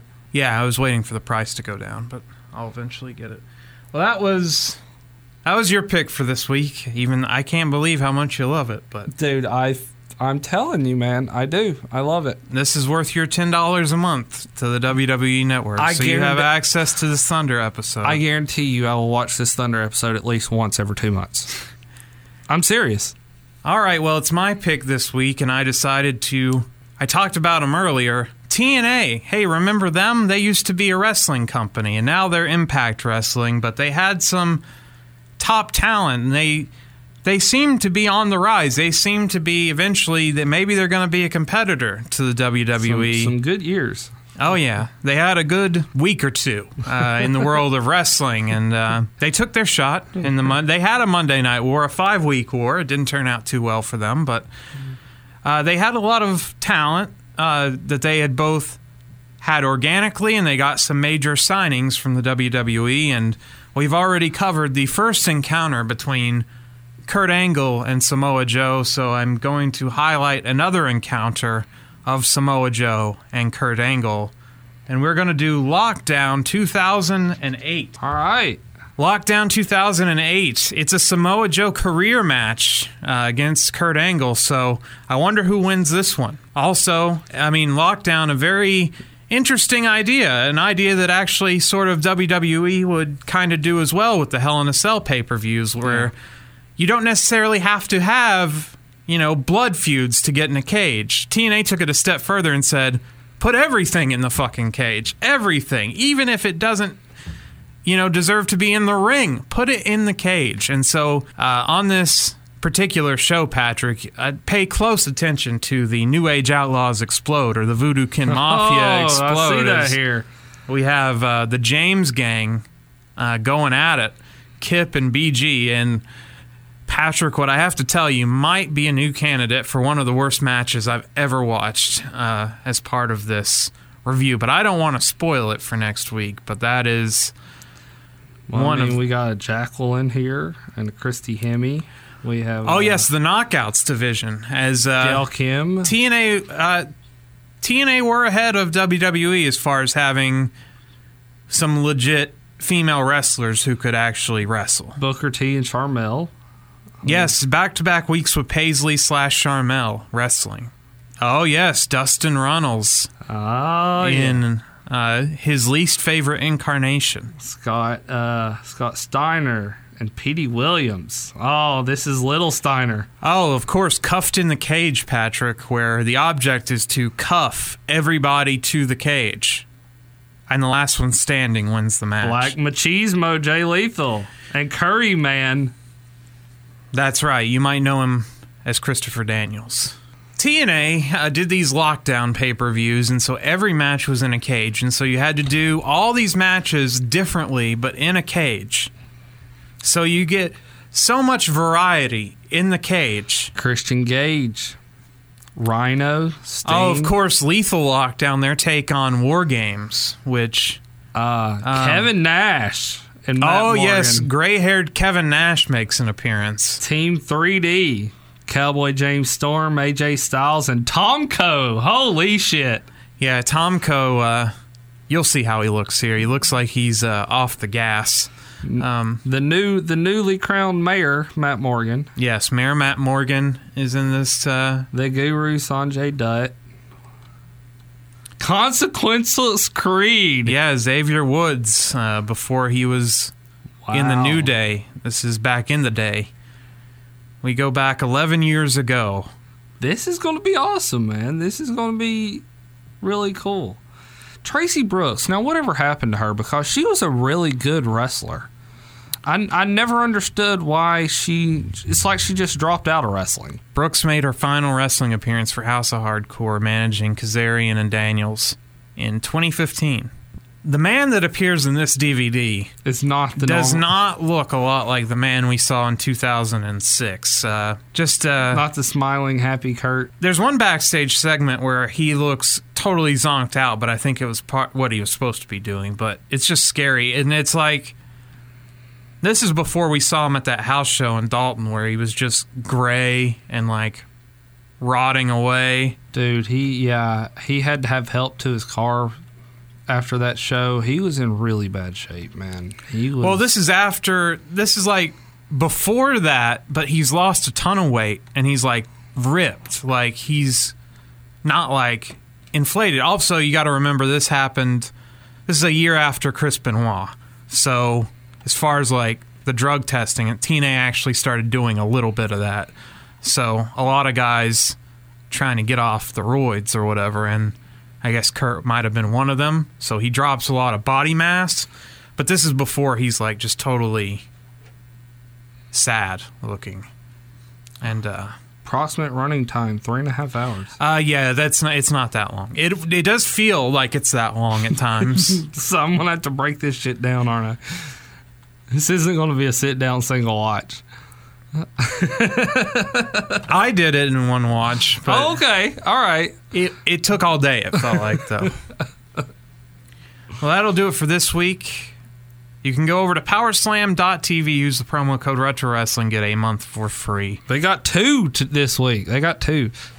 Yeah, two plugs. Hey man, I think they added some more stuff on this this uh, past week too, though. Yeah, and I think we added Omaha steaks, delicious steaks for everybody. Omaha steaks. Um, oh, they're always adding more stuff on there. that is, man, I'm telling you, that is actually a really cool um, app. In all seriousness, well worth. And it works, unlike Impact Plus. It's well worth checking out. Use that free month. Use us to get that free month. I guarantee you, if you will just use that free month, you will be hooked. And you will realize that it is so much more than what you actually get with the WWE network as for in ring uh, competition. So oh, there's a lot of variety there. there is, man. Huge variety and a lot of shoot interviews, which is really cool, and documentaries as well. So definitely check it out. All right, well, that'll do it for this week. I'm intern Alex. I am the one and only, the greatest referee in professional wrestling history, Patrick Young. Saying, as always, my closing line's a clothesline. And bingo bango. Why do people give you grief? Because, I mean, I you're, a- you're an established actor. I mean, from Yeah, Scream, everything else, you've been here forever, Right. And all of a sudden, you're in the ring. So, uh, well, why do people give you grief about that? I, mean, know. if it's something you love to do, Yeah, exactly. Exactly. Tell him. yeah, I'll tell them. I said it so bitch straight in a heartbeat. yeah. Well, I actually recently talked to Vince Russo on his podcast, and then he he explained it to me, and he said, you know, I, you know, part of the reason he thought it would be all right is because when I first got there, I was running around. I did something with Jarrett, uh, Jeff Jarrett, and I had his uh, uh, guitar, and I went around to all the wrestlers, had him signing it. I was just a fan, you know. And he was like, that was part of the reason. Like, it was different. Like, uh, you know, I wasn't just an actor. I was really a fan of wrestling. So that's sort of, uh, the idea behind it. I don't know. I, don't was just talking to my buddy Diamond Dallas Page. Just called me on the phone a while ago. I was getting ready for the podcast, and this thing is a short turnaround because I found out David was going to be on the show literally last night. Yeah. And so I was trying to put some stuff together, but uh, Page called me and he, he was going to give me the 411 about how they kind of talked you into being the world champion, but you were against it. You Yeah, argued yeah. against it. Yeah, I said I, I didn't think it was a good idea, but then like after a few minutes, I was like, well, it would be fun just to you know travel and get a little taste of the business. So yeah, And hanging around the guys, whether it's uh, at a TV taping or on the road, I mean, traveling with someone like Hulk Hogan, who, you know, is one of the absolute biggest names in the history of the business. I mean, how, how was the road life for you? I mean, because it's different out there, man. Yeah. I mean, it's pretty fast paced, If you know what I mean? it's fast paced. I didn't know what was going on. I mean, when I won the belt, they gave it to me. They said, "You're in charge of this." I like, "What? like I'm literally carrying this?" Like they're like, "Yeah," and you can't check it.